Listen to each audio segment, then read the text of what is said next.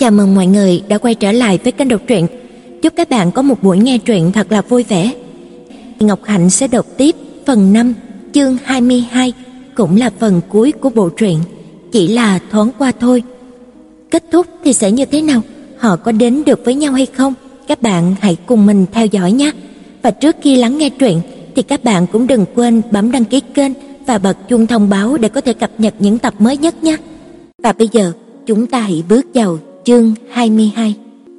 Mặt trời trưa mùa đông như là một chiếc đĩa sáng nhạt màu lơ lửng giữa không trung, lười biếng hắt ra những tia sáng yếu ớt. Trong phòng rất là ấm áp, khiến cho người biến nhát, chỉ muốn cuộn mình trong chăn, chẳng buồn nhúc nhích. Anh vẫn còn đang ngủ say sưa như là một đứa trẻ, hàng lông mày rậm rạp, chiếc mũi thanh tú, cánh môi mỏng, đôi mắt thi thoảng bắn ra những tia nhìn khiến cho người ta phải khiếp sợ. Nhưng mà bình thường lại rất là hiền hòa, giờ đây đang nhắm nghiền, rất ít khi cô ngắm anh kỹ như thế này. Tử Mặc nhẹ nhàng vén chăn dậy, mặc quần áo xong, quay lại thấy anh đã tỉnh, đang đưa mắt nhìn mình, trên môi nở một nụ cười hứng thú. Tuy thân thể chẳng còn xa lạ gì với nhau, nhưng mà cô vẫn đỏ mặt, làm bộ giận trừng anh một cái. Không được nhìn nữa. Anh bật cười, giọng nghe ngai ngái sau giấc ngủ. Cô lờ anh đi thẳng xuống lầu. Cuộc sống hai người chính là như thế, không cần phải tận lực tung hứng, cũng chẳng phải cố ra vẻ lạnh lùng với nhau, chỉ cần chân thật là chính mình. Một năm vẫn có 365 ngày, một ngày vẫn có 24 giờ. Trong mỗi phút giây đi qua chẳng hề giống nhau, cứ như rượu càng ngủ lâu càng thơm, vừa bước vào cửa, người ta có thể ngửi thấy mùi hương thoang thoảng của nó vậy. Hôm nay là thứ bảy, cô được nghỉ, rất tự nhiên anh cũng sẽ ở nhà. Cô khe khẽ bật cười, trông anh như là một cái đuôi vậy. Màn đêm sắp kéo xuống, ánh trời chiều yếu ớt lấp ló, dường như là muốn nán lại nhân gian thêm vài giây nữa. Tối nay, cô cho dì Trương nghỉ để tự mình xuống bếp. Đối với cô, nhìn anh ngon lành, đồ ăn mà do chính tay mình nấu cũng là một hạnh phúc. Giờ thì Tử Mặc đã nhận ra trước nay mình thật ngốc, chỉ biết rút vào vỏ ốc chật hẹp, không chịu mở mắt nhìn ra thế giới bên ngoài. Chỉ cho đến khi được hình lợi phong thức tỉnh, cô mới hiểu rằng trên đời này phải có khóc, có cười, có yêu, có hận thì cuộc sống mới đủ đầy. Bây giờ cô yêu Giang Tu Nhân, ừ thì cứ yêu cho hết lòng đi, bởi khắp chân trời góc bể này chỉ có một người như thế cho cô yêu mà thôi. Nếu cuộc đời là một vở kịch thì mỗi người đều là diễn viên chính duy nhất trong cuộc đời mình, cho nên cô phải dũng cảm hơn, không thể tự ti mãi nữa. Chính vì cảm thấy hai người không thể đến với nhau nên cô mới không trao cho anh trọn vẹn. Nhưng giờ cô đã thay đổi cách nghĩ, người ta có thể yêu một người được bao lâu? Có lẽ là mai, là mốt, ai mà biết trước được.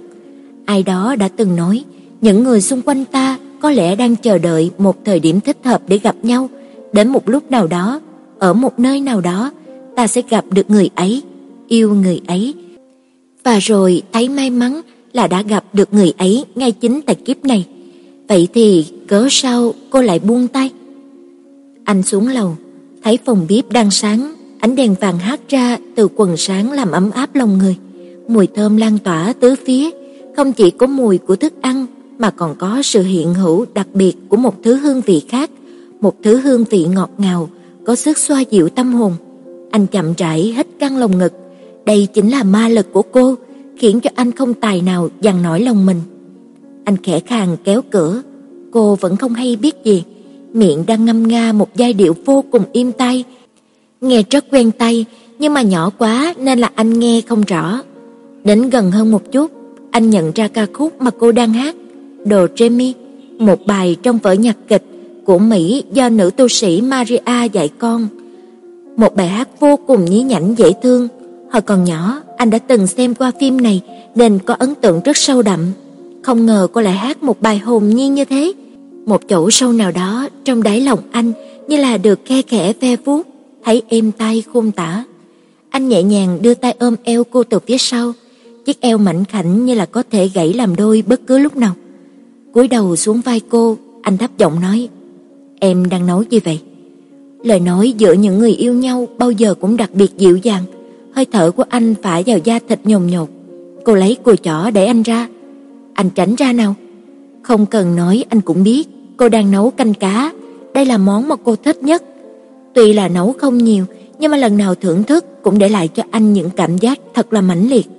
Canh có màu trắng như sữa, tỏa ra những làn hơi nóng màu trắng nghi ngút, vô cùng thơm ngon.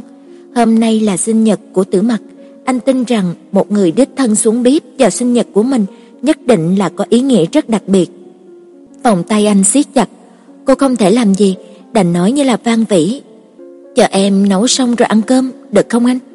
Bây giờ thứ mà khiến anh cam tâm chịu trối chính là những lời nói ngọt ngào của cô, chỉ cần cô dịu giọng nũng nịu, trường thành dạng dặm của anh sẽ lập tức sụp đổ ngay tức khắc. Lúc ăn cơm, đột nhiên nghĩ tới một chuyện, cô hỏi anh, cành cá lần em nằm viện ấy là do anh nấu phải không?" Anh ngạc nhiên, mặt hơi đỏ lên, không liếc mắt nhìn cô mà chỉ cắm cúi ăn, miệng cô nở nụ cười. "Khỏi nói, em cũng biết, đích thị là dì Trương nấu rồi." Anh vội vã tranh công, anh cũng có động tay mà, nhưng vì anh không biết nấu, cho nên cho nên dì Trương đứng bên cạnh dạy anh. Giọng của anh ngày càng nhỏ dần. Cô uống một ngụm canh, trầm ngâm một hồi rồi nói: "Thôi được, coi như là anh thành thật cung khai. Chén bát hôm nay anh chịu trách nhiệm rửa, nhớ phải rửa vài lượt đó nha." Anh ừ một tiếng, vùi đầu vào bát cơm, không dám lên tiếng phản đối. Có một lần Vĩnh Đình tới nhà chơi, thấy anh dưới bếp liền ôm bụng cười ngặt nghẽo. Đợi đến lúc hai người kéo nhau vào thư phòng, cô bạn phá ra cười thành tiếng. Thật là không ngờ, anh ta cũng có ngày hôm nay. Đã lâu không gặp, hai người phấn chấn lên rất nhiều. Vĩnh Đình trầm ngâm ngồi uống cà phê, cuối cùng mở miệng hỏi: "Mình đã gặp cha mẹ của Tôn Bình qua rồi?" Tử mặt ngẩng đầu nhìn, vẻ mặt của bạn vẫn bình thường, có lẽ là không có chuyện gì xấu. Vĩnh Đình cười cười. Họ rất là khách sáo với mình, phải nói là quá quá khách sáo. Ý tứ trong lời nói của cô, Tử mặt hiểu rõ, khách sáo lần đầu gặp mặt là chuyện đương nhiên, nhưng mà gặp bạn gái của con mình mà quá mức khách sáo như vậy, có nghĩa là không bằng lòng. Tính Đình nói tiếp, mẹ anh ấy tớ cũng đã từng thấy trên tivi, lúc ấy bà trông thật là tao nhã, thật dễ gần. Nhưng Tử mà à, hóa ra tivi là gạt người, hoặc là họ chỉ tao nhã với những người khác thôi. Tình cảnh hôm đó vẫn rõ mồn một trước mắt của Phính Đình. Mẹ anh ngồi cách xa cô rất xa, nở một nụ cười nhạt thết, cất giọng. Ít có dịp cô Vu tới đây một lần, vậy thì ngồi thêm một chút nữa đi. Dù sao nơi này cũng khó vào lắm, tôi đã đề nghị bảo vệ phải nghiêm túc một chút. Nào, uống một hớp trà đi. Đây là trà Long Tỉnh của Hàng Châu, mỗi năm chỉ sản xuất một ít thôi, hàng đặc chế đặc cung đấy. Sàn nhà trải tấm thảm đỏ thẫm, mỗi đường kim mũi chỉ đều làm bằng thủ công, nhìn là biết giá không hề rẻ chút nào. Những đó qua kia đỏ khiến cho người ta phải chói mắt. Vĩnh Đình không hỏi tại sao cô và anh quay lại với nhau, và lại cô cũng không cần phải giải thích. Đường tình của hai người gặp nhiều trắc trở, nhưng nhìn ánh mắt thấu suốt của Vĩnh Đình, cô có thể hiểu bạn mình có lẽ cũng trải qua những nỗi khổ tương tự. Suy cho cùng, cuộc đời đều quy về một mối, chuyện đời mỗi người có thể giống nhau, nhưng mà câu chuyện nào cũng đều có những nét mới của nó. Hôn nhân trong giới thượng lưu trên cơ bản chỉ là những cuộc giao dịch được bọc trong một lớp vỏ hào nhoáng. Có khác chăng chỉ là giao dịch đó thành công hay là thất bại? Nhìn chung thì cảnh đàn ông tán đồng những cuộc giao dịch kiểu này, bởi nhiều khi chúng liên quan đến sự hợp tác hoặc là phân chia thế lực giữa hai bên gia đình. Mà trong xã hội hiện nay, có gã đàn ông nào không mong đem về nhà một cô vợ hiền dâu thảo. Nếu anh ta cần tình yêu, cần thỏa mãn dục vọng thì có thể ra ngoài tìm những người đàn bà khác. Chức năng của người vợ không phải để thỏa mãn tình yêu và dục vọng. Một người đàn ông thông minh luôn hiểu rõ đạo lý này. Con đường mà Phính Đình đang đi vô cùng mờ mịt, nhưng sao cô ấy lại không xoay lưng bỏ đi? Vì yêu? Vì những lời hứa hẹn ư? Nếu vì yêu thì dễ hiểu, bởi một khi yêu đã ăn sâu vào xương tủy rồi thì người ta sẽ không cách nào làm chủ được mình. Nhưng còn hứa hẹn, đến tục cùng thì những lời hứa hẹn kiểu gì lại có thể khiến cho người ta kiên trì đến thế? Nhìn Vĩnh Đình cầm ly cà phê uống một cách rất là tao nhã, nụ cười khe khẽ hiện trên môi, cô chợt thấy ngưỡng mộ. Tôn Bình Qua không như những người khác, vì Vĩnh Đình mà gánh chịu áp lực từ phía gia đình, như vậy anh ta xứng với tình yêu, với sự trân trọng của Vĩnh Đình. Ít ra vào lúc này giữa bọn họ thực sự có tình yêu, nhưng còn cô. Những ngày về quê, những lời càm tràm của mẹ cô lại dồn dập bên tai, vẫn là đề tài muôn thuở. Còn có bạn gái chưa? rồi bà kể con gái ông này bà kia nhà hàng sớm kết hôn, đưa kẹo cưới tới nhà, rồi con nhà này nhà nọ cưới vợ. Họ đã được 3 tháng. Tử Mặc chỉ im lặng nghe rồi lãng sang chuyện khác. Hôm ấy đưa cô ra sân bay, lúc vào cửa anh ôm cô thì thầm vào tay, "Nhớ là phải nhớ anh nghe chưa?" Lúc đó cô chỉ cười cười, mấy ngày nay hai người vẫn gọi điện cho nhau không ngừng, có lẽ mẹ cô đã đánh hơi được điều gì nên mới nói gần nói xa như vậy. Đang nghĩ ngợi thì điện thoại reo, vừa nhấc máy lên đã nghe anh hỏi: "Bao giờ thì em về?" Lần nào gọi điện anh cũng đều hỏi câu này. Cô đã quen, nhưng mà hôm nay cảm thấy có gì đó khang khác. Giọng của anh có vẻ mệt mỏi. Còn phải ba bốn ngày nữa à? Dù cũng là nhớ anh, nhưng mà lâu lâu mới về thăm mẹ được một lần. Cô chỉ mong nấn ná thêm được ngày nào thì hay ngày ấy. Về sớm một chút có được không?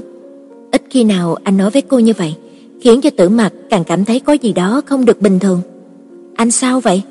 Anh im lặng một hồi mới nói, em cứ quay lại nhanh một chút là được. Nhưng em muốn ở với mẹ lâu hơn. Cô kẻ khàng nói, mỗi năm cũng chỉ có dịp này là hai mẹ con được gặp mặt nhau, phải tranh thủ cơ hội. Anh lại im lặng, mãi một lúc sau mới mở miệng. Anh nhớ em, rất là nhớ em.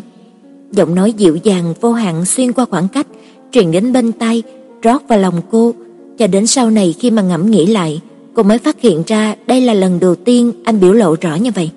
Giây phút ấy, cô thấy lòng mình ương ước Hơn ba năm rồi, trải qua bao sớm tối bên nhau, cuối cùng cũng đã đổi lấy được những lời này từ chính miệng anh. Niềm hạnh phúc ngọt ngào trong cô bất giác dâng tràn, đầy ắp. Giữa cuộc trò chuyện câu được câu chăng của hai người, Tử Mặc ngủ thiếp đi lúc nào không hay, nửa đêm thức giấc, thấy trong tay còn cầm máy, dụi mắt nhìn kỹ thì thấy trên màn hình hiển thị còn đang trong cuộc gọi. Cô giật mình, vội vàng alo một tiếng. Giọng của anh nghe khào khào. "Mặc Mặc, chắc chắn là có chuyện gì đó đã xảy ra, nếu không anh tuyệt đối sẽ không có biểu hiện thất thường như thế này." "Sao vậy? Anh không được khỏe à? Anh bệnh rồi phải không?" Cô cuống quýt hỏi. "Mặc Mặc, mau về đi em, em về nhanh một chút là được." Lời nói không có trọng tâm của anh càng khiến cho cô tim cuốn. Giang Tô Nhân, rốt cuộc đã xảy ra chuyện gì? Anh không nói, em cúp máy bây giờ đấy. Đầu dây bên kia, anh trầm mặt, thật lâu sau mới nặng nề thốt lên. Mẹ anh bị bệnh, bác sĩ nói là bệnh ung thư. Chưa bao giờ anh tỏ ra ủ ê như thế trước mặt cô, tuy hai người chỉ trò chuyện qua điện thoại, anh cũng không nói gì, nhưng mà cô hiểu nỗi lòng của anh lúc này. Cuối cùng không thể bỏ mặc anh, hôm sau cô cấp tốc về Bắc Kinh. Tối đó anh như là một đứa trẻ bơ vơ, ôm cô chặt như thể sợ hãi một giây sau cô sẽ bỏ mình mà đi, rồi trầm giọng kể về mẹ anh. Đây là lần đầu tiên anh nói về gia đình của mình cho cô nghe. Từ trước đến giờ vẫn cho rằng mình sẽ chẳng dính líu gì đến gia đình anh, nhưng mà không ngờ từ ngày hôm nay trở đi, điều đó đã thay đổi. Ba mẹ anh cùng lớn lên trong một khu nhà, tính khí hai người hoàn toàn trái ngược. Mẹ anh rất dịu dàng, còn cha thì lại vừa táo bạo vừa cứng cỏi. Vậy mà họ lại đến với nhau. Ông nội và ông ngoại anh là chiến hữu nên là tình yêu của hai người được sự chấp thuận của cả gia đình hai bên. Từ nhỏ đến lớn, mỗi lần nghịch ngợm gây chuyện, anh đều được mẹ bao che, còn bà anh thì không. Ông trừng trị thẳng tay như là với kẻ địch, chẳng có chút lưu tình. Nếu không nhờ mẹ làm cầu nối, có lẽ ba con anh đã sớm trở mặt từ nhau từ tám đời rồi. Nhớ lần anh thi vào đại học, trong nhà hệt như là có cách mạng nổ ra. Ba thì đã sớm an bài trường cho anh, nhưng mà anh không chịu theo sự sắp xếp ấy. Người ta thường nói, những đứa như anh chỉ biết dựa hơi của cha mẹ, cho nên anh muốn dựa vào bản lĩnh của mình, lén thi vào Stanford, còn giành được học bổng nữa. Ba sống chết cũng không đồng ý cho anh đi, nên anh làm căng với ông, tuyệt thực hai ngày. Mẹ đau lòng đến rơi nước mắt, kêu bảo vệ lén đưa cơm cho anh, lại đi nhờ ông ngoại ra mặt, nên là chuyện mới được giải quyết im thấm. Anh ôm cô kể miên man cho đến khi chìm vào giấc ngủ. Quần thâm ở mắt tiết lộ sự mệt mỏi rõ rệt. Tử Mặc có thể hiểu tâm trạng của anh lúc này. Cô đã từng trải qua điều tương tự, có chăng là khi ấy cô còn quá nhỏ, chưa biết gì đã phải nếm trải tư vị chia lìa của cái chết rồi. Cô biết, người mắc bệnh ung thư chẳng khác gì là hành hình. Nhiều năm trước, cha cô cũng từng nói, đến cả thủ tướng Chu còn không khỏi, người bình thường sao có khả năng. Tuy khoa học kỹ thuật đã có những bước tiến khổng lồ, nhưng mà trước mắt vẫn phải bó tay với căn bệnh này. Chương 23 Tử Mặc không ngờ anh lại muốn đưa cô đi thăm mẹ anh, lại càng không nghĩ ngày đó sẽ đến nhanh như vậy. Tối thứ sáu, ba ngày sau Tết Nguyên Tiêu, hôm ấy tuyết rơi không nhiều, ngoài trời từng bông tuyết mỏng manh bị gió thổi bay lả tả. Anh vẻ mặt bình thản, vừa lái xe vừa hỏi: "Em muốn ăn gì?" Biết trong khoảng thời gian này, tâm tình của anh không được tốt, đây là cô nhường anh chọn. Anh quyết định đi. Anh không đáp lại, chiếc xe bon bon chạy giữa con đường đầy tuyết, hai người yên lặng. Một lúc sau, xe dừng ở trước cổng bệnh viện. Giang Tu Nhân nghiêng đầu, anh muốn vào nhìn mẹ một chút. Mấy ngày nay, ngày nào anh cũng vào bệnh viện, nhưng mà không hề mở miệng yêu cầu cô đi cùng. Giờ đây anh cũng chỉ nhìn cô mà không nói, trong xe cực kỳ yên tĩnh. Cô hiểu ẩn ý trong lời anh, không biết phải làm sao, chỉ quay đầu, mắt đối mắt. Anh muốn em trả lời sao đây? Anh cười, nhưng mà nụ cười không nhập vào đáy mắt. Anh hy vọng em đi mà không cần anh phải nói. Nếu anh đã nghĩ vậy, việc gì cô phải câu nệ, cứ coi như là đi thăm mẹ của bạn đi. Tháo dây an toàn, cô đẩy cửa xe, xoay người, anh cũng bước ra khỏi xe. Thang máy nhích lên từng tầng, từng tầng một, thỉnh thoảng lại phát ra tiếng kêu lanh canh làm cho người ta đứng nhấp nhổm không yên. Cô nắm chặt bàn tay phải đang đặt trong túi áo khoác, nơi đầu ngón tay tiếp xúc với lòng bàn tay nham nháp mồ hôi. Thang máy dừng lại khu bệnh chuyên biệt, hành lang tĩnh mịch vốn là vô cùng rộng rãi, giờ bày đầy hoa tươi. Anh đi trước cô hai bước, thi thoảng quay đầu liếc cô một cái rồi quay đi. Chỉ là vài bước chân nho nhỏ nhưng mà cô thấy như là xa cách vạn dặm. Một cô y tá đi ngang qua, cất tiếng chào. "Anh Giang, anh đã đến rồi à?" Cuối cùng họ đến trước một cửa phòng. Anh dừng lại, quay đầu kéo tay cô. "Vào thôi mặt mặt." Chỉ cách một cánh cửa thôi mà như là hai thế giới. Cô thấy hơi do dự, cũng có cảm giác sợ sợ. Anh nhẹ nhàng đẩy cửa, cuối cùng thì cô vẫn cùng anh bước vào. Căn phòng rất rộng, cửa sổ và cửa ra sân thượng được phủ rèm màu cà phê, bốn phía cùng bài đầy qua, dưới chân là lớp thảm rất dày. Bước trên đó có cảm giác như là đang đi trên mây. Qua khỏi cửa mới có thể thấy được giường bệnh. Mẹ anh đang ngồi dựa trên giường đọc sách, mái tóc được bới ra sau, làm lộ phần trán nhẵn nhụi, cặp mày thanh mảnh, chiếc mũi thanh tú, trông rất là đoan trang quý phái. Trông bà không giống như là một người đang bệnh nặng chút nào. Thấy anh, bà cười hiền qua, dịu dàng nói: "Cuối cùng con cũng đến." Để ý thấy con trai còn dắt theo một cô gái nữa. Câu nói của bà ngừng giữa chừng, nhưng mà ngay sau đó bà lại nở một nụ cười với cô. Bất giác cô thấy nhẹ cả người.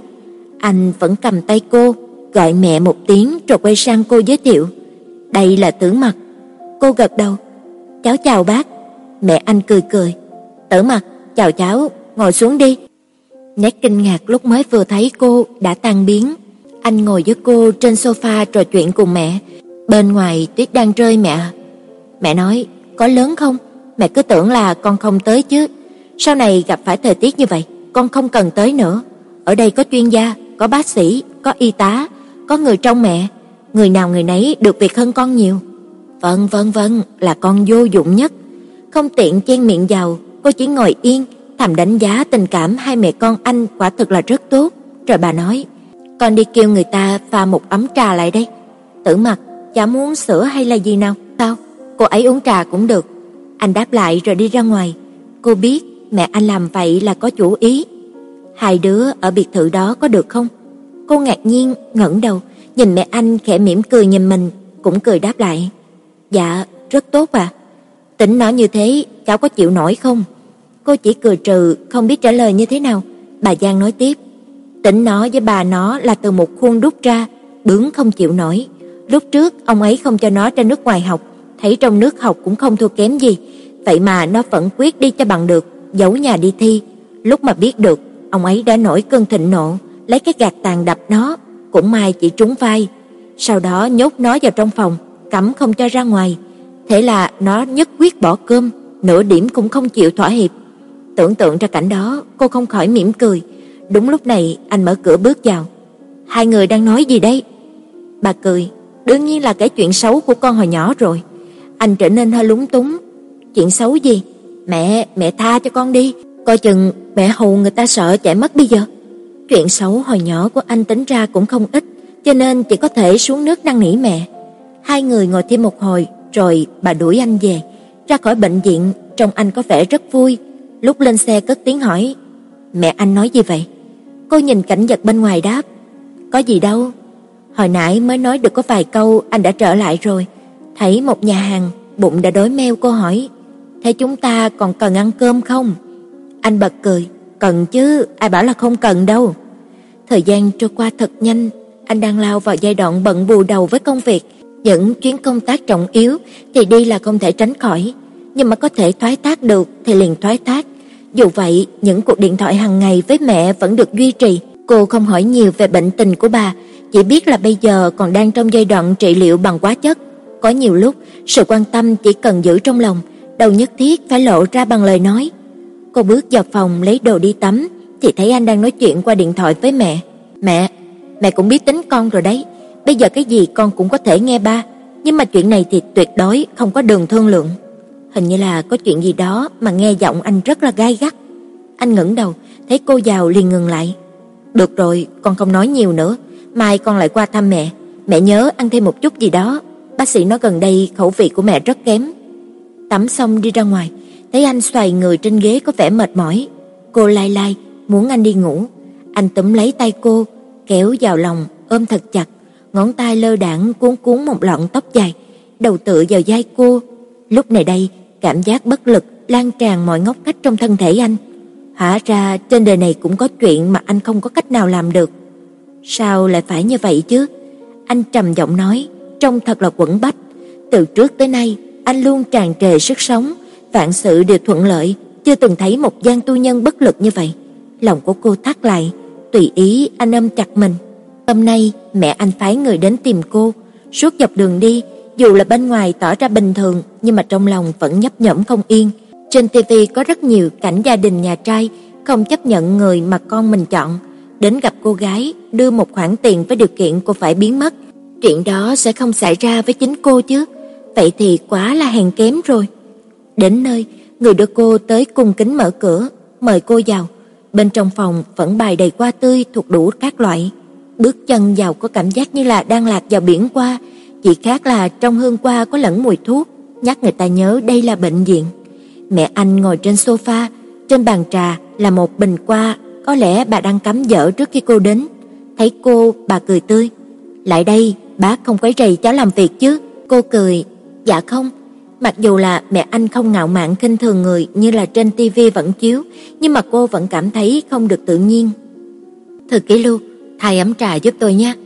Rất nhanh, người và ngâu phục phẳng phiu đưa cô tới kia đã bưng lên một ấm trà đặt trên bàn, rót ra hai chén đặt trước mặt hai người, sau đó thì lôi ra ngoài. Cha của bác thích uống trà nên rất hay nói về nghệ thuật pha trà.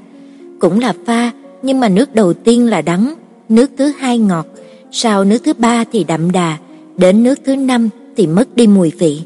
Lần đầu tiên nghe nói về kinh nghiệm pha trà, tuy nghe cũng hay, nhưng mà cô vẫn không hiểu tại sao mẹ anh lại nói những chuyện này với mình. Bà Giang nâng chén trà lên, "Cháu uống một ngụm thử xem." Cô làm theo lời bà, thấy quả nhiên là đắng. Bà nói tiếp, "Bác sống một đời rồi, nghiệm ra là hôn nhân và tình yêu không khác với pha trà là mấy, có khi đắng, lúc ngọt ngào, lâu rồi thì sẽ chẳng có vị gì cả." Cháu đừng có thấy bác thì sợ, bác cũng chỉ là một người mẹ bình thường, biết tu nhân thích cháu nên là muốn hiểu cháu hơn mà thôi. Cô ngẩng đầu, thấy mẹ anh vẫn cười hiền lành, tuyệt không giống với những vai ác trong phim, lạnh lùng, cao ngạo. Sao vậy kìa, có phải diễn lầm rồi không? Nếu bà cũng y như vậy, ít ra thì còn nằm trong dự liệu, nhưng mà bà lại dịu dàng dễ gần thế này, không khỏi khiến cô bối rối. Cái tính ngang ngạnh của Giang tu nhân cũng chỉ có cháu thu phục được thôi. Người ta nói mỗi thứ đều có khắc tinh của mình, quả là có lý. Cháu biết đấy, những năm qua nó lưu lỏng bên ngoài, chúng tôi cũng không có cách nào quản được. Chỉ biết nhắm một mắt mở một mắt, nhưng mà nói gì thì nói, bác chưa từng gặp những người phụ nữ bên ngoài của nó bao giờ. Cháu là người đầu tiên nó dẫn đến trước mặt bác đấy. Ngạc nhiên biết anh đối với mình là hết lòng, cô thấy thật là ngọt ngào. Trước kia, nó tuổi trẻ háo thắng, được nhiều người cưng nựng nên là sống rất buông thả. Về nước, làm ra tiền một cái là mua ngay chiếc xe hơi giá 200 vạn, ngày ngày diễu đi khắp nơi. Chuyện đến tay ba nó, thế là ông ấy tìm nó về, giáo quấn cho một bữa rồi kêu thư ký xử lý xe. Nó không chịu, hai người vừa thấy mặt đã y như là đấu bò, đến tận bây giờ cũng không có nói chuyện đàng hoàng với nhau. Bác lần nào cũng phải làm người quà giải. Thấy chén trà của bà đã cạn, cô bưng ấm lên chăm đại cho đầy. Mẹ anh đón lấy, hớp vài hớp rồi nhìn cô. Bây giờ nó đã đầm tính hơn xưa nhiều, sự nghiệp cũng khá, người ta cứ nói nó thành công là dựa vào cha, nhưng thật sự thì có tiếng mà không có miếng. Tính ông ấy như vậy, đời nào mà nhúng tay giúp nó, mỗi lần gặp không giảng cho nó một bài thì đã tốt lắm rồi. Cô không tiện cắt ngang, chỉ yên vị làm người nghe. Bác biết cháu với nó qua lại cũng được hai năm rồi, chưa có ai bên nó được lâu như vậy. Nếu cháu nghĩ bác không có tư tưởng phong kiến thì cháu lầm to. Bác chỉ có mỗi một mụn con, cho nên chỉ muốn nó được vui vẻ. Vả lại với tính nó, muốn ép cái đầu cứng như bò của nó muốn gặm cỏ thì khó hơn là nước sông hoàng chảy ngược. Qua trận bệnh này, bác cũng nghĩ thông rồi, chuyện đời vô thường, chỉ cần tu nhân chọn cháu, bác cũng sẽ không phản đối. Trời đất, sao lại như thế này? Có phải cô quá cực đoan rồi hay không? Coi cha mẹ của ai cũng như là cha mẹ của Tôn Bình qua, Tử Mặc không thể nói được gì nữa. Cháu thì sao? Cháu đối với tu nhân thế nào? Có yêu nó không? Đây là lời của một bà mẹ đang hỏi người yêu của con bà sao? Cô trầm ngâm giây lát, hít một hơi sâu rồi ngẩng đầu nhìn bà, ánh mắt trong veo.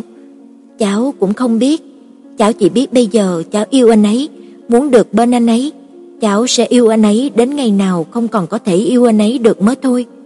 Như thế là đã đủ, không phải sao? Nếu cứ mở miệng ra là nói trọn đời trọn kiếp thì thật là giả dối, bởi ai có thể biết được chuyện của ngày sau. Nhưng cứ theo thực lòng mình, yêu cho đến khi mọi chuyện thay đổi, đến khi không còn có thể yêu nữa, thì đó cũng đủ rồi. Mà mọi thứ rất có thể thay đổi trong thời gian ngắn, một năm, hai năm, nhưng mà cũng có thể là cả đời, đến tận khi mà nhắm mắt xuôi tay. Mẹ anh cười, tuy là thư ký đã điều tra về cô vô cùng tường tận, nhưng mà bà phát hiện chỉ cần nhìn vào mắt cô sẽ hiểu cô là người thế nào, một người có đôi mắt trong veo như nước, không chút giả dối như thế, nhất định là có một tâm hồn trong sáng, có thể nghèo về vật chất đấy, nhưng mà nội tâm thì chắc chắn sẽ khác, nếu không thì sao? Thằng con chẳng ra gì, theo như mà lời của chồng bà lại có thể vì cô mà dừng bước, quyển luyến cho tới tận bây giờ, thậm chí còn cắm đầu vào chứ. Nghĩ đến ông chồng cố chấp, bà thở dài, cứ luôn miệng mắng con là đầu bò, là chẳng biết cái tính bướng bỉnh của nó hoàn toàn là do di truyền từ chính mình mà ra. Chương 24 Hôm nay Tử Mặc sách một bình giữ nhiệt đi thăm mẹ anh. Lần trước các bác sĩ cho biết sau khi trị liệu bằng hóa chất, khẩu vị của bà Giang vẫn không tốt. Anh đã nói, chẳng biết là hữu tâm hay là vô ý. Mặt mặt nấu canh ngon lắm, lần sau để cô ấy nấu mang tới cho mẹ. Cô chỉ biết đứng ngẩn ra bên cạnh, thừa nhận không được mà phủ nhận cũng không xong. Từ hôm ấy, lòng cô vẫn canh cánh chuyện này. Thứ bảy được nghỉ, cô liền đi mua nguyên liệu về nấu canh đem đến bệnh viện. Trên hành lang, cô y tá chuyên chăm sóc mẹ anh đi ngang qua, thấy cô liền cất tiếng chào. "Chị đến rồi à?" Ngày thường theo anh tới đây được mấy lần nên cũng có chút quen biết. Cô cười gật đầu lại, định đẩy cửa bước vào, chợt nghe thấy bên trong phòng có người đang nói chuyện, là tiếng của hai người phụ nữ, tuy cách cánh cửa khép hờ nhưng mà nghe rất là rõ ràng. Cô đang tính lui ra thì nghe thấy giọng của bà Giang truyền tới. "Chị biết ý của tu nhân chứ?" Chị đã nói với nó là chia tay với cô gái họ Triệu đó đi, nhưng mà chuyện đó khó lắm, tính nó bướng như vậy mà. Trước giờ tu nhân có nghiêm túc trong chuyện tình cảm đâu, không thì nó đã không buông thả như thế rồi, khó lắm nó mới cải biến, đều là nhờ cô Triệu kia, chị cũng thấy yên tâm, nhưng e là cha nó sẽ không đồng ý, tư tưởng cố chấp của ông ấy đâu phải là một sớm một chiều, dễ gì thay đổi, chắc là sắp sửa một trận long trời lỡ đất nữa rồi. Với anh rể thì chẳng có nước thương lượng rồi. Ông của tu nhân đã chọn sẵn cháu dâu từ lâu, hai nhà lại là chiến hữu, chị cũng hiểu anh rể nhất còn gì. Anh ấy xưa nay coi trọng nhất là lời hứa. Mẹ anh khẽ ừ một tiếng. Có câu không thù không thành cha con, quả nhiên ứng với hai cha con nhà này. Mấy năm nay thấy bên nhà họ Tống không ngó ngàng gì đến tu nhân, chị cứ ngỡ họ không ưa vì nó quá phóng túng, có được mỗi một mụn con, chỉ cần nó thấy thích thì chị cũng theo ý nó. Mấy năm qua, Tổng Linh Linh cũng biền biệt ở nước ngoài, cứ tưởng vụ này chìm rồi, ai ngờ chị ngã bệnh, gia đình bên ấy đến thăm rồi khơi lại. Lần trước cũng là đi uống trà với Kiều phu nhân, em thấy Tống Linh Linh rồi, trông con bé rất là thời thượng, Em cũng có nhận ra đâu, đến khi mà Kiều phu nhân nói mới biết, con bé mới từ Mỹ du học về. Tử Mặc vẫn lặng lặng đứng như là đang nghe chuyện của người khác, tận một hồi lâu sau mới trùng mình. Hóa ra từ đầu tới cuối, cô chỉ là người thứ ba mà thôi, anh đã sớm có vị hôn thê rồi, vậy mà anh chưa bao giờ nhắc đến. Nhưng mà việc gì anh phải nói chuyện này với cô? Cô là gì của anh nào? Vậy không phải là tốt sao? Hai người môn đăng hộ đối, đều là con nhà danh giá, cô nên chúc mừng anh mới đúng. Cô rời cánh cửa, bước lững thững trên hành lang dài dằng dặc, gặp lại cô y tá ban nãy, trên mặt cô vẫn là nụ cười điềm tĩnh, đưa bình giữ nhiệt trong tay ra. "Nhờ chị mang cho bệnh nhân giúp em, bây giờ bà ấy đang nghỉ ngơi." Không nhìn ánh mắt của cô y tá, Tử Mặc xoay người rời đi. Bên ngoài trời đang đổ mưa, tuyết vẫn rơi không ngừng, gió thổi phù phù tung vạt áo của cô bay bay, hơi thở của cô phả ra hóa thành những cụm trắng xóa trước mặt. Mùa xuân vẫn chưa đến nữa sao? Sao lại lạnh như thế này? Thành phố này đúng là chẳng có gì tốt. Mùa đông thì tới sớm, mùa xuân lại tới muộn, gió bụi không ngừng, chẳng bằng thị trấn nhỏ quê cô, sông nước hữu tình, bốn mùa đều là xuân. Anh về nhà sớm, trong không khí còn đang thoang thoảng mùi thơm của thức ăn, nhưng mà không thấy bóng dáng cô đâu, gọi mấy cú điện thoại cũng không thấy bắt máy. Sắc trời càng ngày thì càng tối đen. Anh đi đi lại lại trong phòng, căn nhà quá đổi yên tĩnh, chỉ có tiếng kim đồng hồ đều tí tắt truyền vào trong tay khiến cho lòng người càng thêm phiền não. Mở tivi ra, chuyển kênh liên tục, lúc quăng điều khiển sang một bên, nhìn đồng hồ thấy đã hơn 10 giờ. Anh chợp lấy chìa khóa trên ghế, vọt ra ngoài. Xe vừa ra khỏi cổng biệt thự đã thấy trên đường có một dáng người nhỏ nhắn, đầu cúi gằm xuống, đang bước đi với tốc độ chậm như là rùa. Anh phát quả, người đàn bà ngốc nghếch này, chẳng lẽ cô không biết tuyết đang rơi nhiều sao? Xe thẳng gấp ngay bên cạnh cô, Tử Mặc gần như là không còn cảm giác nữa, vẫn chậm rãi bước đi. Anh đẩy cửa xuống xe, giận dữ nói: "Em điên à, không thấy tuyết đang rơi sao?" Lúc này cô mới như là sực tỉnh, ngẩng đầu lên, mở to mắt nhìn anh. "Là anh à?" Anh chỉ lo để ý toàn thân của cô đang ướt đẫm, nên là không chú ý có điều gì đó không ổn. Bắt lấy tay cô. "Cái gì mà là anh? Trừ anh ra còn ai khác?"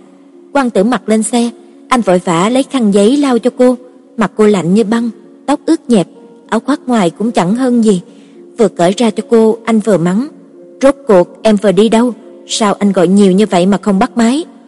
Cô không trả lời, chỉ ngồi yên không nhúc nhích, cả áo len bên trong của cô cũng ướt. Anh ngừng lại, vội vàng khởi động xe, ôm cô lên lầu, đưa cô vào phòng tắm, mở nước nóng, chỉ một lát cả phòng tắm đã ngập trong hơi nước, đem quần áo tới, thấy cô vẫn ngồi yên nguyên trong bồn tắm, y phục còn nguyên trên người, anh ném quần áo trên tay vào giỏ đựng đồ sạch, chạy tới trước mặt cô. "Rốt cuộc thì em làm sao? Ngã bệnh rồi à?" Tự hành hạ mình như vậy không đổ bệnh cũng khó, không bắt được taxi thì ít ra cũng phải biết gọi anh tới đón chứ. Trong nhà đâu phải chỉ có một chiếc xe, bảo cô đi học lái, cô không chịu, định thuê tài xế đưa đón cô hàng ngày, cô cũng sống chết không chịu, nói làm thế là quá rêu rao, trước giờ vẫn để tùy theo ý cô, giờ xem ra không thuê tài xế thì không được rồi. Đưa tay cởi giùm cô chiếc áo len, cô thấp giọng nói: "Để em tự làm." Anh thử nhiệt độ nước, thấy vừa đủ liền cầm vòi sen gọi đầu cho cô, dòng nước ấm áp từ từ thấm vào da thịt. Cô chợt trùng mình, anh đang dùng dầu gội xoa tóc cho cô, cũng nhận thấy điều gì đó. "Em sao vậy?" Cô ngẩn ra một hồi, cầm lấy vòi sen.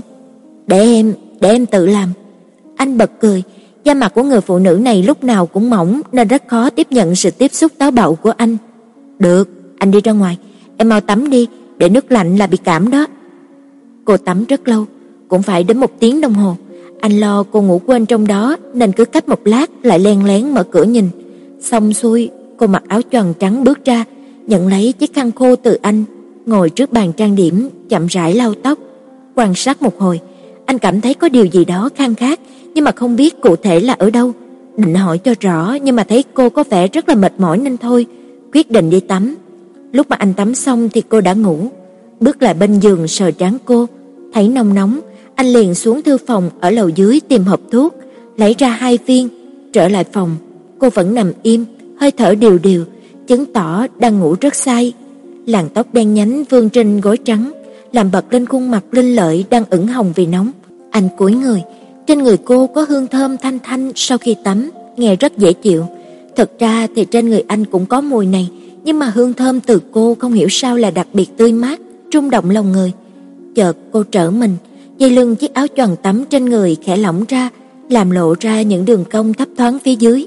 Anh thấy miệng mình khô khóc, vội vàng giơ tầm mắt, khẽ lai cô. "Mặt mặt, uống thuốc đi." Cô ậm ừ rồi lại xoay người, tiếp tục ngủ. Anh thấy vợ khóc vợ cười, nhưng mà không thể để mặt như thế này được, bèn đặt cốc nước và thuốc xuống, nâng cô dậy. "Ngoan nào, mà uống thuốc đi, không thì chắc chắn mai em sẽ đổ bệnh đó." Nghe mà cô cứ ngỡ mình đang nằm mơ, vì hồi bé cha cô luôn dỗ dành cô uống thuốc như thế, ước gì được mãi ở trong mộng, trở lại tuổi thơ ấu vô ưu vô lo để được cha mẹ cưng chiều, nâng niu thì hay biết mấy. Anh vỗ vỗ má cô, "Mặt mặt, nhất định phải uống thuốc." Rốt cuộc thì cô cũng tỉnh lại, mông lung mở mắt nhìn anh. Anh cười, "Cuối cùng cũng tỉnh rồi, nào uống thuốc đi." Cô ngoan ngoãn hé miệng, ngậm thuốc vào rồi uống một hớp nước, nuốt trôi thuốc. Anh hài lòng đặt cô trở lại giường, đắp lại chăn, dịu dàng nói: "Em ngủ đi." Cảm giác sau khi hoàn thành tốt đẹp một công trình xây dựng chưa chắc đã khiến cho anh thỏa mãn như lúc này.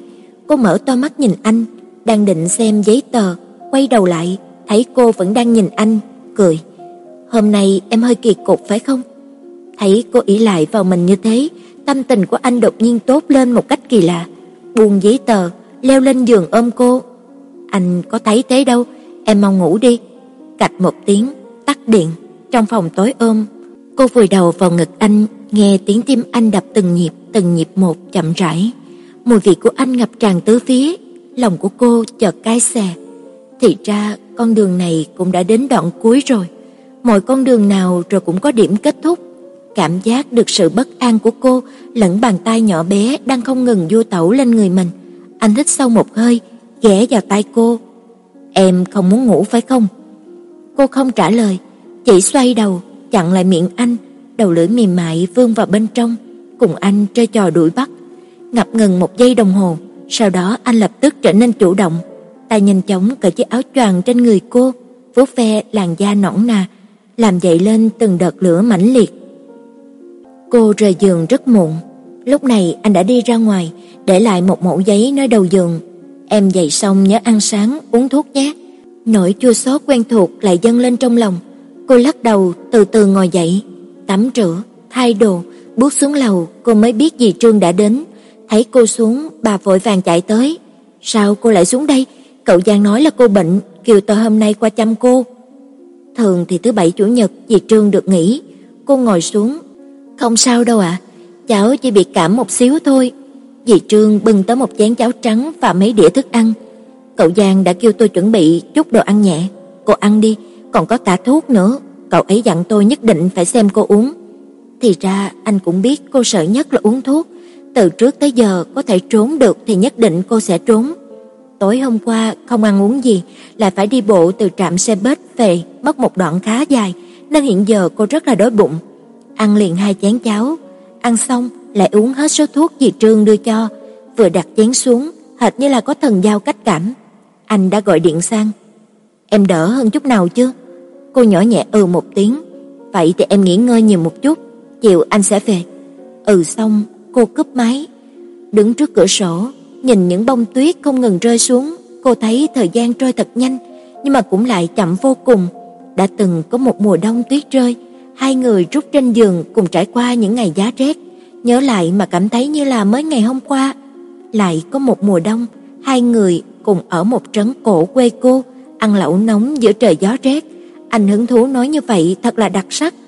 Thì ra mọi chuyện đã qua đến lâu như vậy, lâu đến dường như là cô đã quên mất. Đưa tay mở cửa sổ ra, đón gió bắc ào ào thổi vào, quất vào mặt đau rát, không chỉ lạnh trên mặt mà dường như là cả trong lòng cũng rét run lên, lạnh, lạnh đến thấu xương, nhưng mà cả người cô giờ đây lại tỉnh táo đến dị thường. Chương 25 Cậu có biết Tống Tinh Linh không? Cô nhìn dòng xe như nước bên ngoài cửa sổ, giữa một chiều mùa đông không khí trong lành, ngồi trong một quán cà phê ngắm người qua lại, nghe độc tấu dương cầm thì quả là hưởng thụ. Vĩnh Đình ưu nhã uống một ngụm cà phê, đặt ly xuống rồi mới đáp, "Không phải Tống Linh Linh từ Mỹ về đó chứ? Cô nàng này gần đây rất là nổi danh, có bằng cấp, có gia thế, lại có sắc đẹp, không gây xôn xao sao được.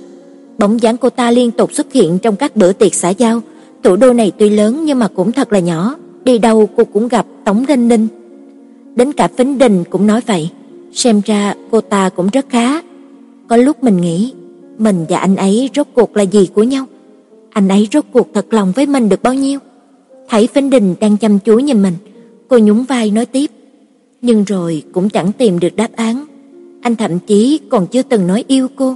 Vĩnh Đình nói như vừa an ủi, lại như là pha chút ngưỡng mộ. Cậu đó có phúc mà không biết mình có phúc. Anh ấy đã vì cậu mà từ bỏ cả rừng mỹ nữ rồi, còn chưa thấy đủ sao? Cậu không biết trước kia Giang tư Nhân như thế nào đâu. Vậy mà bây giờ trông anh ấy hệt như là người đàn ông đã có gia đình rồi, cậu còn muốn anh ấy thế nào nữa? Đàn ông mà chịu cột chặt mình vào một chỗ, không nghi ngờ gì là anh ta yêu ghê gớm lắm rồi, bởi có mấy người làm được như thế đâu. Bên ngoài là cả một thế giới đang hấp dẫn gọi mời kia mà. Có nhiều khi không hứa hẹn gì cũng lại là một kiểu hứa hẹn, bởi đã quá yêu nên là sợ hứa rồi sẽ không thực hiện được, chẳng thà lấy hành động ra chứng minh. Tĩnh Đình bỗng nhiên ngừng lại. Theo ánh mắt của bạn, Tử Mặc nhìn thấy một cô gái xinh đẹp với đôi mắt rất sáng và đường cong duyên dáng, trên người toàn bộ đồ hiệu Chanel đang đi về phía này. Có lẽ là có hẹn với bạn. Thấy Vĩnh Đình, cô nàng mỉm cười thay cho lời chào, đi lướt qua để lại một làn gió thơm ngát. Mặt của Vĩnh Đình đầy vẻ kinh ngạc. Tử Mặc cất tiếng hỏi: "Cậu biết cô ấy à?" Khóe miệng cô bạn khẽ cong lên, nửa cười nửa không nói: "Thảo nào người ta nói, ngài đừng có nhắc người, đêm thì đừng có nhắc quỷ. Cậu có biết cô ấy là ai không?" Chính là Tống Linh Linh của chúng ta vừa nói đấy. Tử Mặc hơi ngạc nhiên, vội nhìn lại hướng của Tống Linh Linh vừa đi, nhưng mà tầm nhìn bị che bởi một số đồ trang trí trong quán, nên cô chỉ mơ hồ nhìn thấy một bóng lưng thanh mảnh với dáng điệu cực kỳ thước tha. Thật à? Phỉnh Đình lườm nguyết, thật như là trứng luộc, dám cá với cậu đấy. Mình gặp cô ta trong các dịp xã giao mấy lần rồi. Uống thêm một ngụm cà phê nữa, thấy thần sắc của Tử Mặc là lạ, Vĩnh Đình đột nhiên nhớ tới chuyện của cô vừa hỏi. Tự dưng cậu lại hỏi về Tống Linh Linh làm gì? Cô cười chua chát. Cậu biết cô ấy là ai không? Vĩnh Đình nhìn cô, chẳng hiểu gì cả. Cậu có ý gì? Nụ cười của Tử Mặc càng thêm chói mắt. Cô ấy là vị hôn thê đích thực của Giang Tu Nhân, cũng chính là người được gọi là tình địch của mình. Vĩnh Đình giật mình, quay đầu nhìn đi nhìn lại mấy lần hướng Tống Linh ninh vừa đi. Cô ấy à? sao có thể như vậy được? Sao lại không thể chứ? Cô bình thản vặn lại. Vĩnh Đình bị câu hỏi của cô làm cho ngẩn ngơ, lát sau mới đáp. Mình chưa từng nghe Bình Qua nhắc đến bao giờ, nếu mà chuyện đó là thật, sao mấy lão ấy lại không biết cho được? Cô lơ đễnh nói, "Thật, mình nghe mẹ anh ấy nói rằng ông của tu nhân đã chọn, rồi đem chuyện ở bệnh viện ra kể từ đầu tới đuôi. Vậy cậu định làm gì bây giờ?" Cô còn có thể làm gì nữa? Tử Mặc chỉ biết cười khổ, không ngờ được đến cuối cùng mình lại là người thứ ba phải không? Phỉnh Đình tuy dai dẳng với Tôn Bình qua, nhưng mà rốt cuộc vẫn là người đến trước, còn người cha mẹ anh ta giới thiệu là kẻ đến sau, chỉ có thể ấm ức làm người thứ ba. Còn cô thì ngược lại, bất luận anh với Tống Linh Linh là như thế nào, tóm lại cô vẫn là kẻ đến sau. Người ta lại nói trội như thế, chỉ mỗi so về gia thế thôi cũng đã bỏ xa cô. Cuộc chiến này chưa cần đánh đã biết thắng thua rồi. Anh bước vào nhà, ném cặp trên ghế, tìm thấy cô trong bếp như thường lệ. Dạo gần đây cô rất thích tự mình nấu nướng, dì Trương chỉ việc đi mua đồ ăn về. Anh sợ cô vất vả, đã mấy lần đề cập đến chuyện này nhưng mà không có hiệu quả nên đành thôi. Trọn rẽn bước tới sau lưng ôm cô, anh hỏi: "Em nấu gì thế?" Cô không rảnh tay, cũng không quay đầu lại. Măng, anh bật cười, lòng thấy ngọt như là uống mật. Sao biết anh thích ăn món này? Vậy à, em có biết anh thích đâu, nếu biết đã sớm nấu cho anh ăn rồi. Cô nói giỡn, thật ra đây là do mẹ anh cho cô biết, lại còn chỉ cô cách nấu. Giờ đây cô chẳng qua đang muốn thực hành một chút mà thôi. Vòng tay anh siết lại, đến khi nghe được tiếng kêu của cô mới hung hăng nói: "Em nói lại một lần nữa thử xem." Cô bật cười, "Được rồi, em không dám nữa, nồi măng sắp cháy rồi đây nè." Lúc này anh mới nhẹ nhàng nói lỏng ra. Khi ăn cơm, hai người ngồi đối diện, khẩu vị của anh rất tốt, ăn sạch hết những gì cô nấu, lại kể cho cô nghe về chuyện của ông nội anh. Ông của anh thích ăn nhất là món này, hồi ấy đây là món sở trường của bà nội, nhưng vào thời ấy, hai người phải chia liệt, không được sống gần nhau, cho nên mỗi lần ông trở lại, bà đều làm món này. Măng tươi phải đến mùa mới có, cho nên năm nào bà cũng đào sẵn, đem phơi thành măng khô. Thì ra còn có chuyện như vậy nữa. Hai người ngồi trên sofa trong thư phòng, trên chiếc bàn thủy tinh là hai chén trà xanh bốc hơi nghi ngút. Trong không khí lan tỏa một hương vị ngọt ngào, anh kể tiếp. Trong ấn tượng của anh, ông nội là một người cực kỳ nóng tính, nhưng mà bà không bao giờ tranh cãi với ông, chỉ im lặng làm việc nhà. Mỗi lần ông nóng lên, bà lại lặng lẽ tránh đi một nơi, chờ ông hết giận mới trở về. Anh chưa bao giờ thấy ông bà đỏ mặt tí tai với nhau bao giờ. Cô của anh vẫn luôn nhỏ to rằng bà đừng có nhẫn nhịn ông quá. Nhưng mà bà nói không sao, nhịn mà ông ấy thấy khá hơn thì bà có thể nhịn cả đời. Nhiều khi nghĩ lại, anh thấy bà quen chịu đựng quá, chuyện gì cũng tự gánh lấy vào mình. Nhưng mà đối với bà, khổ nhất chính là khoảng thời gian ông ở trong quân ngũ, không biết sống chết ra sao. Nhiều năm như vậy mà bà còn chịu đựng được, huống hồ bây giờ ông ở ngay bên cạnh, ngày đêm làm bạn với bà, cho nên những chuyện nhỏ nhặt như vậy, sao bà lại không thể nhường nhịn được cơ chứ?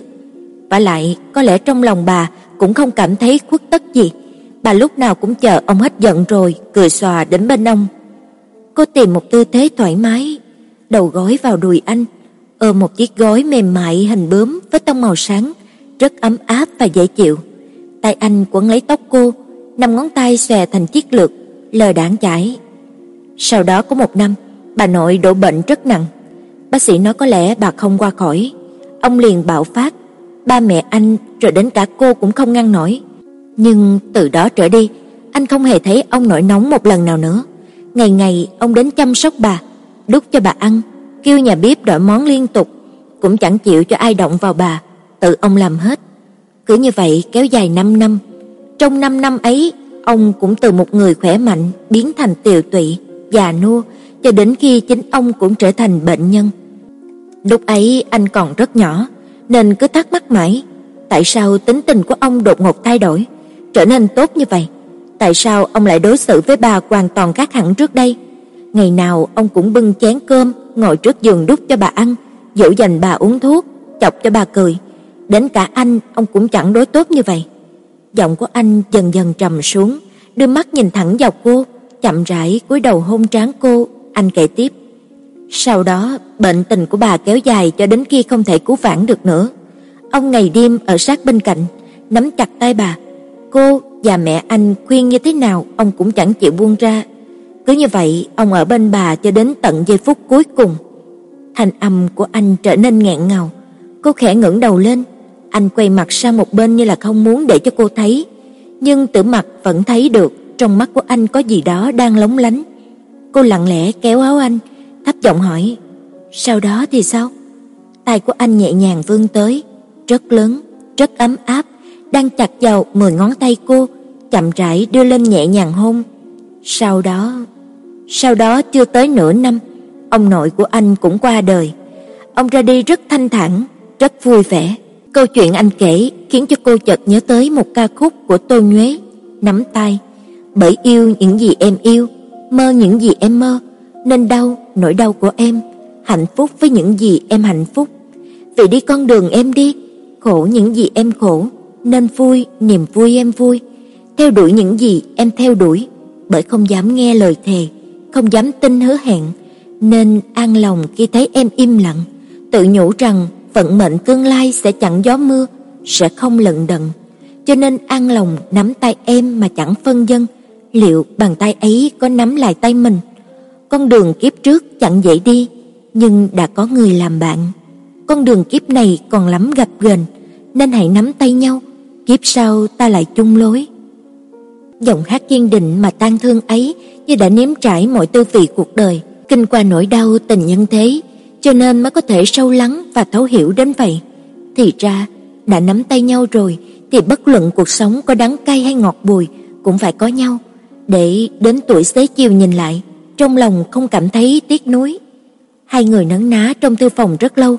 Lúc này đây, cô cảm thấy gần anh hơn bao giờ hết. đầu gối trên đùi anh mà nghe lòng triểu nặng. Cũng giống như là khi còn bé, nắm bàn tay to lớn của cha, cô cảm thấy tất thảy trên đời này thật tươi đẹp, chẳng có gì đáng sợ. Sau đó yên tâm ngủ tiếp đi lúc nào không hay. Cô không biết khi nào anh sẽ nói với mình về chuyện của Tống Linh Linh, không muốn chủ động mở miệng, chỉ có thể chờ.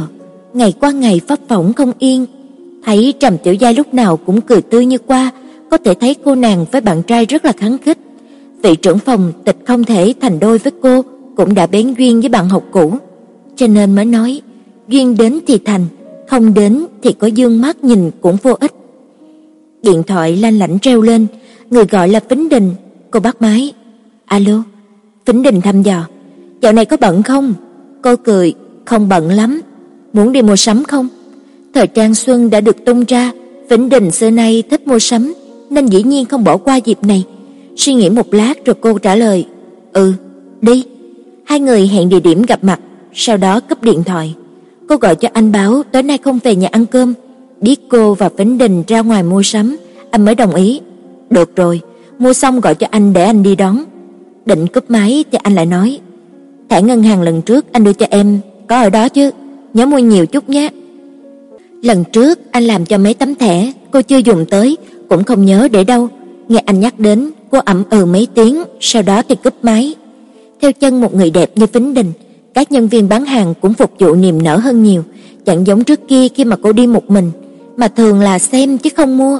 Một đám nhân viên tiếu tích xung quanh Vĩnh Đình, chỉ một giờ đồng hồ sau, cô nàng đã có trong tay rất là nhiều chiến lợi phẩm. Lại lượng đi một vòng nữa, thấy cũng đủ rồi nên cô gọi điện cho anh đến đón mình ở shop. Vĩnh Đình đang thử đồ, chợt đám nhân viên bán hàng chào một người khách mới tới với khuôn mặt tươi cười. "Xin chào cô Tống, mấy ngày cô không tới rồi. Chỗ chúng tôi gần đây có nhập về rất là nhiều đồ mới." Người được gọi là cô Tống kia, đem đến cho tôi xem thử một chút. Trong giọng nói êm ái có pha vẻ cao ngạo, nhân viên bán hàng vội vàng lấy hàng tá đồ đi qua, Tử Mặc đang ngồi dở tạp chí ra coi, trong nhất thời ánh mắt lướt tới người kia, không khỏi kinh ngạc. Đó là Tống Linh Ninh. Cô nàng đang ngắm nghía y phục, trông có vẻ hài lòng, quay đầu hỏi nhân viên bán hàng, "Chỉ có màu này thôi à?" "Dạ, còn có màu vàng nhạt nữa. Giờ đang là thời trang mùa xuân nên là tông màu hơi sáng một chút." Tống Linh Linh nhìn lại y phục rồi nói, "Gọi là giùm tôi mấy bộ này nhé." Ngay lúc đó, Vĩnh Đình trong bộ đồ thử bước ra, "Tử Mặc, cậu thấy sao?" Trên người cô là bộ váy liền thân lóng lánh, với eo lưng rất cao, làm tôn lên những đường nét gợi cảm của vĩnh Đình, trông vừa cao quý vừa xinh đẹp. Tử Mặc gật đầu, đẹp lắm. Cô bạn bật cười, bộ nào cậu cũng nói đẹp, hôm nay tớ mà phá sản là tại cậu đó. Tử Mặc cũng bật cười, nói cậu đẹp cũng có tội, đúng là khó chịu. Vĩnh Đình dúi cho cô một bộ váy màu xanh, cậu mặc thử xem, da cậu trắng, mặc màu xanh rất là đẹp, lại gợi cảm nữa. Hai chữ gợi cảm đó nghe thật là xa vời với cô, Tử Mặc lắc đầu. Nhưng Vĩnh Đình vẫn nhất quyết để cô vào phòng thử. Chiếc váy mang phong cách cổ điển với tay lỡ, thân cao với đường viền đăng tên, mặc xong kiểm tra dây kéo khóa, rồi cô mới đẩy cửa bước ra. Mắt của Phính Đình sáng lên, mình cũng có mắt chọn đấy chứ, biết ngay là cậu mặc bộ này sẽ đẹp mà. Một cô nhân viên cũng bước tới phụ họa, đúng vậy, cô đây mặc rất đẹp. Cô nhìn vào gương, quả nhiên không hổ là hàng hiệu, chỉ một chiếc váy đơn giản thôi mà mặc lên rất là đẹp. Chợt giọng của Tống Linh Linh vang lên, "Còn bộ nào giống bộ của cô kia đang mặc không?" Nhân viên bán hàng trả lời, "Dạ không, thưa cô Tống, kiểu này chỉ có hai bộ duy nhất, một là ở Bắc Kinh và một là ở Thượng Hải thôi." Tổng Linh Linh chỉ biết ừ hử, không nói gì. Cô nhân viên bán hàng kia là một người giàu kinh nghiệm, vừa nhìn đã biết người đang thử đồ kia trên người chẳng có thứ đồ hiệu nào, biết ngay là chỉ thử chứ không mua, bèn bước tới hỏi, "Cô đây có muốn mua hay không? Nếu không thì cô tổng muốn thử một chút." Tuy là lời nói khá lịch sự, chẳng có ai là không nhận thấy ý tứ ẩn chứa trong đó. Vĩnh Đình cười lạnh, không thèm liếc cô ta nói, "Chúng tôi có nói là không mua sao?" Vô Phính Đình là khách quen ở đây, nên cô nhân viên kia cũng biết, mà Tống Linh Linh dù mới chỉ ghé đây mấy lần, nhưng mà lần nào cũng đều mua rất là nhiều, nên dĩ nhiên bọn họ cũng muốn o bế. Thấy vậy, Tử Mặc kéo Phính Đình lại, ý bảo cô đừng có nói nữa. Thật ra cô thấy chuyện này cũng bình thường thôi, đâu cần thiết phải gây với người ta. Tuy là bộ váy này rất đẹp, nhưng mà giá của nó cũng khiến cho người ta phát sợ rồi, cần gì vì chút nóng giận mà tiêu phí tiền. Vĩnh Đình không nghe, đang định tiếp tục thì chợt thanh âm Giang tu nhân truyền tới. Bộ vẽ này trông cũng được. Hai người ngạc nhiên quay đầu lại, anh chẳng biết đã đến từ lúc nào, đang tựa người vào cây cột thủy tinh nhìn cô. Anh bước tới, ngắm nghía vài lượt rồi cười. Rất là có khiếu thẩm mỹ, bộ này hợp với em lắm. Nhìn khuôn mặt tươi cười kia, cô biết anh đã bị chọc giận, có lẽ đã đứng ở đây khá lâu và chứng kiến màn kia rồi, liền vội nói, "Em không thích bộ này lắm, để em đi thay ra." Anh vuốt tóc cô, thấp giọng nói, "Nhưng anh thích." Ôm lấy cô, anh xoay sang lạnh lùng với nhân viên bán hàng, đem tất cả đồ mới nhất của các cô, size nhỏ nhất, mỗi bộ một màu gói lại hết cho tôi. Chương 26 Sau này cô nhớ lại tình cảnh ở shop thời trang cao cấp hôm đó, trừ tên tội đồ là anh, tất cả đều bị chấn kinh, dĩ nhiên là bao gồm cả Tống Linh Linh. Tình cảm vốn là chuyện của riêng hai người, không có cái gọi là đến trước hay là đến sau, cũng chẳng thể chuyển nhượng, cho nên Tử Mặc không cảm thấy thẹn với lòng mình, chỉ có điều ba người trong cuộc sẽ cảm thấy khó xử. Vĩnh Đình chỉ để lại cho cô một câu, "Tử Mặc, nếu có một người đối với mình được như anh Giang nhà cậu, mình cũng thấy đáng." Thế rồi cuối cùng, rồi cũng có người phá vỡ thế cục bế tắc ấy. Tống Linh Linh, cô nàng hẹn gặp cô, nói thẳng vào vấn đề. Thì ra là cô. Tử Mặc chỉ cười trừ, thật ra cô không có ấn tượng xấu với Tống Linh Linh, khi mà con người ta có được tất thảy những gì mà những người phụ nữ khác đều mơ ước thì cũng khó trách khỏi sẽ trở nên kiêu kỳ. Vả lại hôm đó ở trong shop, từ đầu đến cuối cô ấy cũng không làm gì quá đáng, chỉ hỏi nhân viên cửa hàng xem còn có bộ nào như thế nữa hay không. Tất cả đều do cô nhân viên kia tự cáo mượn quay hầm mà ra. Tôi là vợ chưa cưới của Giang tu nhân. Tổng Linh Linh lặng lặng nhìn cô, lời nói mang vẻ đề phòng. Tuy vậy khi chẳng thấy vẻ kinh ngạc hiện lên trên mặt của Tử Mặc như là mong đợi, chính cô lại kinh ngạc. Cô đã biết rồi sao? Tử Mặc uống một ngụm trà, nụ cười vẫn ở trên môi, trả lời, đúng vậy. Hôm nay cô tới đây không phải là muốn đưa cho tôi một tờ chi phiếu, kiều tôi tránh xa anh ấy ra hay sao? Trên tivi hay là trong tiểu thuyết đều có tình tiết này. Tống Linh Linh cúi đầu, trông như là đang rất buồn cười. Nếu tôi làm vậy thật thì sao? Đột nhiên Tống Linh Linh cảm thấy cô gái này không giống như là mình đã tưởng tượng, chẳng trách có thể ở bên Giang Tu Nhân lâu như vậy mà lại chẳng có dấu hiệu chia tay. Vậy thì phải xem con số cô đưa ra rồi. Tử Mặc vẫn cười, chỉ sợ cô đưa ra không nổi con số này thôi. Có lẽ với những người khác, có nhiều thứ có thể mua được bằng tiền, có cao giá đến mấy rồi cũng sẽ có một mức nào đó, nhưng với cô thì khác, chỉ cần một ngày anh và cô chưa chia tay, đó chính là vô giá, nếu anh buông tay thì tất cả sẽ chẳng còn đáng một xu. Tổng Linh Linh uống mấy ngụm cà phê cười, để cho cô phải thất vọng rồi. Tôi cũng không có ý như là cô nói đâu. Dù sao thì cô cũng biết tính toán, ắt sẽ biết ở bên anh ấy sẽ có lợi nhiều hơn, vượt xa con số tôi có thể trả. Nghe đến đây, Tử mặt bối rối không hiểu. Vậy rốt cuộc hôm nay cô gái này hẹn cô tới đây là vì chuyện gì? Mời cô uống trà tán gẫu sao? Tổng Linh Linh nói tiếp, tôi chỉ muốn nhắc nhở một chút thôi, cô và anh ấy không thể có kết quả, Bác Giang tuyệt đối sẽ không đồng ý đâu. Cho dù là hai người có kết hôn được, nhưng kết thúc vẫn sẽ là ly hôn mà thôi. Cô và chúng tôi thuộc hai thế giới khác nhau, hoàn cảnh sống từ nhỏ cũng khác nhau, dù có đến được với nhau thì sau này cũng sẽ không ngừng xảy ra bất đồng. Trong nhóm chúng tôi cũng có trường hợp giống như cô vậy. Theo tôi biết thì chẳng có mấy ai hạnh phúc. Sự chênh lệch giữa hào quang bên ngoài và thực tế lớn lắm. Nếu tôi là cô, tôi nhất định sẽ tìm người có hoàn cảnh như mình. Không thể phủ nhận Tống Linh Linh nói rất là có lý, cũng gần giống với suy nghĩ trước đây của cô, nhưng giờ Tử mặt đã thay đổi rồi, cũng giống như là Hình Lợi Phong nói, không thử thì làm sao biết không thể hay có thể, thà rằng thử, dẫu thất bại cũng sẽ không hối tiếc. Nhìn Tống Linh Linh, cô chân thành nói: "Cảm ơn cô, có thể nói với tôi những lời này, chứng tỏ cô là một người tốt. Dù là Tống Linh Linh đến để thị quy, nhưng mà ít ra cô cũng rất là quang minh lỗi lạc. Chỉ có điều chúng ta cũng không thể biết sau này chuyện gì sẽ xảy ra, không phải sao? Cứ coi như là môn đăng hộ đối đi, nhưng mà người ta vẫn ly hôn đầy đó thôi. Giữa cô và anh có một ván cược thì cô đã trót đặt cược, không cách nào đổi ý được nữa rồi. Tổng Linh Linh cười, chỉ hy vọng những lời thề non hẹn biển hôm nay của hai người rồi sẽ không trở thành dĩ phản của ngày sau. Trong nụ cười ấy không hề có sự chế nhạo, cũng chẳng có ẩn ý gì, chỉ đơn thuần là một nụ cười. Điều đó khiến cho cô thấy rằng Tổng Linh Linh thực ra cũng không có cao ngạo như vẻ bề ngoài, nếu không vì gặp sai thời điểm, sai hoàn cảnh, sai phương hướng, có lẽ hai người đã có thể làm bạn. Anh với cô cũng chẳng có gì gọi là thề non hẹn biển, mãi chẳng đổi thay, nhưng mà điều này cũng chẳng cần thiết phải nói với người khác biết. Giờ mà cô có thề với trời, anh chưa từng nói ba chữ anh yêu em với mình, chắc cũng chẳng có ai tin. Cô có sẵn lòng đứng trước mặt của các vị trưởng bối ước định sẽ kết hôn cùng anh ấy không? Cô hỏi lại Tống Linh Linh, trực giác bác bảo rằng một cô gái như thế tuyệt sẽ không chấp nhận nghe theo sự sắp xếp của cha mẹ.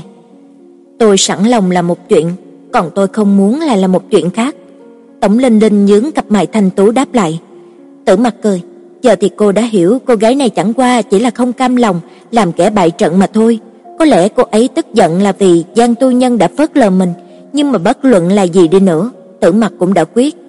Tôi cũng vậy, xem ra thì chúng ta có chung suy nghĩ. Cô sẵn lòng tiếp tục ước định của người lớn là chuyện của cô, còn tôi với anh ấy là chuyện của chúng tôi. Nếu có một ngày duyên phận của anh và cô chấm dứt thì đó là chuyện riêng của hai người, cũng có thể một ngày nào đó anh yêu Tống Linh Linh và muốn kết hôn với cô ấy thì đó là chuyện giữa anh và Tống Linh Linh, không cần phải giải thích với người thứ ba, cũng chẳng cần người thứ ba thông hiểu. Trong cuộc đời này có rất là nhiều thứ mà có lẽ cả đời này chúng ta không thể có được, cho nên không có cũng chẳng sao, cũng sẽ chẳng có gì tiếc nuối. Có những thứ đã từng thuộc về ta, nhưng mà cuối cùng lại phục mất đi, dĩ nhiên là sẽ nuối tiếc, nhưng mà chỉ cần khi chúng ta còn trong tay, ta cố gắng trân trọng, ta phấn đấu thì dù có tiếc nuối cũng sẽ thấy cam lòng. Xe của Tống Linh Linh vừa rời đi thì anh đã đến đón cô. Trời đang đổ mưa, những giọt mưa tí tách rơi trên mặt đất như là có một bàn tay nhỏ bé nào đó đang nhịp lên những phím đàn, tạo nên những khúc nhạc lay động lòng người. Anh vừa lái xe, vừa quay sang nhìn cô. "Có chuyện gì vui sao? Anh thấy em có vẻ rất là vui." Cô chỉ cười không đáp, cứ ngỡ mình sẽ lui bước, như là một con rùa rụt đầu vừa gặp chuyện đã chui vào mai, bảo vệ mình một cách mù quáng, nhưng cuối cùng thì cô đã dấn thân vào một loại bản năng tìm cách bảo vệ những gì thuộc về mình. Đột nhiên, một ý tưởng tinh nghịch lóe ra trong đầu cô. Cô quay sang nhìn anh nói: "Hôm nay em đi uống trà với Tống Linh Linh." Anh ngẩn ra, bẻ tay lái vào ven đường, dừng xe lại. Không khí yên lặng khoảng một phút đồng hồ. Sau đó anh mở miệng để bất an. "Cô ấy nói gì với em không?" Cô chớp chớp mắt nhìn anh. "Có, nói rất rất là nhiều." Anh hơi cuốn lên, vội nắm lấy tay cô, bất giác dùng lực khiến cho cô thấy đau. "Em đừng có nghe cô ấy, anh chưa từng thừa nhận chuyện với cô ta." Tử Mặc dịu dàng nhìn người đàn ông trước mắt mình, trong lòng từng đợt sóng ngọt ngào tuôn trào, luồn lách đến mọi ngóc ngách cơ thể. Cô từ tốn, "Em biết, em biết." Anh thở phào một hơi, trong mắt có một điều gì đó khó nói được thành lời, mạnh mẽ ôm cô vào lòng, khàn giọng nói: "Anh vốn định giải quyết xong xuôi rồi mới cho em biết." Cô thấp giọng: "Ừ." Giờ đây chẳng có gì quan trọng nữa, bởi anh đang ở bên cô, bằng xương bằng thịt, đó mới là điều quan trọng. Giọng anh chậm rãi vang lên. Trước kia ông nội của anh và ông của cô ấy là chiến hữu. Có một lần ông anh bị thương, suýt chút nữa không qua khỏi. Nhờ có ông của cô ấy cõng ra khỏi chiến trường mới thoát. Sau đó khi mà có gia đình, ông anh mới nói đùa rằng nếu mà hai nhà có con trai và con gái thì để cho chúng lấy nhau. Nhưng rồi cả hai người đều có con trai, cho nên đành chờ đến đời cháu làm thông gia. Cứ như vậy, hai nhà vẫn giữ lời nói đùa năm ấy. Sau đó đến thời loạn lạc, ông bà anh bị điều xuống cơ sở rèn luyện, ba anh cũng bị cho là người theo cánh hữu. Ông nhà bên đó thì đã qua đời sớm rồi nên là vô sự, hai nhà không còn liên lạc nữa, mãi cho đến khi ông nội của anh được rửa quan, lúc đó mới nói là liên lạc. Vẫn tưởng là nói đùa, ai dè ba mẹ của Tống Linh Linh lại. Cô nhẹ nhàng vươn tới hôn anh, đôi môi mềm mại quàng nguyện lấy hơi thở mạnh mẽ của anh. Anh cũng không có cam yếu thế, rất nhanh chuyển từ khách sang chủ. Trong chuyện này, dĩ nhiên khoảng cách giữa cô và anh là một trời một vực, chỉ cần anh muốn, anh có thể sử dụng vô số kỹ xảo, cho đến khi cả hai đều sắp không thở nổi, anh mới lưu luyến buông cô ra. Lúc này cô mới chợt nhận ra là hai người đang ở trong xe, cũng may bên ngoài trời đang mưa, người qua đường cũng vội vã, nếu mà họ thấy có lẽ cũng chỉ thoáng qua mà thôi. Trên vỉa hè có một đôi đầu tóc bạc phơ, ông cụ cầm một cây dù đen, nắm tay bà cụ đi khoan thai, thỉnh thoảng họ lại quay đầu nhìn nhau cười. Cơn mưa, dòng người, dòng xe, dường như hết thảy trên thế gian này chẳng liên quan gì đến họ. Mắt cô chợt ương ướt, hệt như là có thần giao cách cảm. Anh quay đầu nắm lấy bàn tay nhỏ nhắn mềm mại của cô, mười ngón tay đang vào nhau. Sau này chúng ta cũng sẽ như thế. Thì ra anh có thể nhìn thấu được đáy sâu trong lòng cô, biết cô nghĩ gì, cần gì, như vậy là đã quá đủ rồi, chẳng phải sao? Đâu nhất thiết phải là thiên trường địa cửu. Chương 27 Ngoại truyện 1 Cảm ơn đã cho em được gặp anh.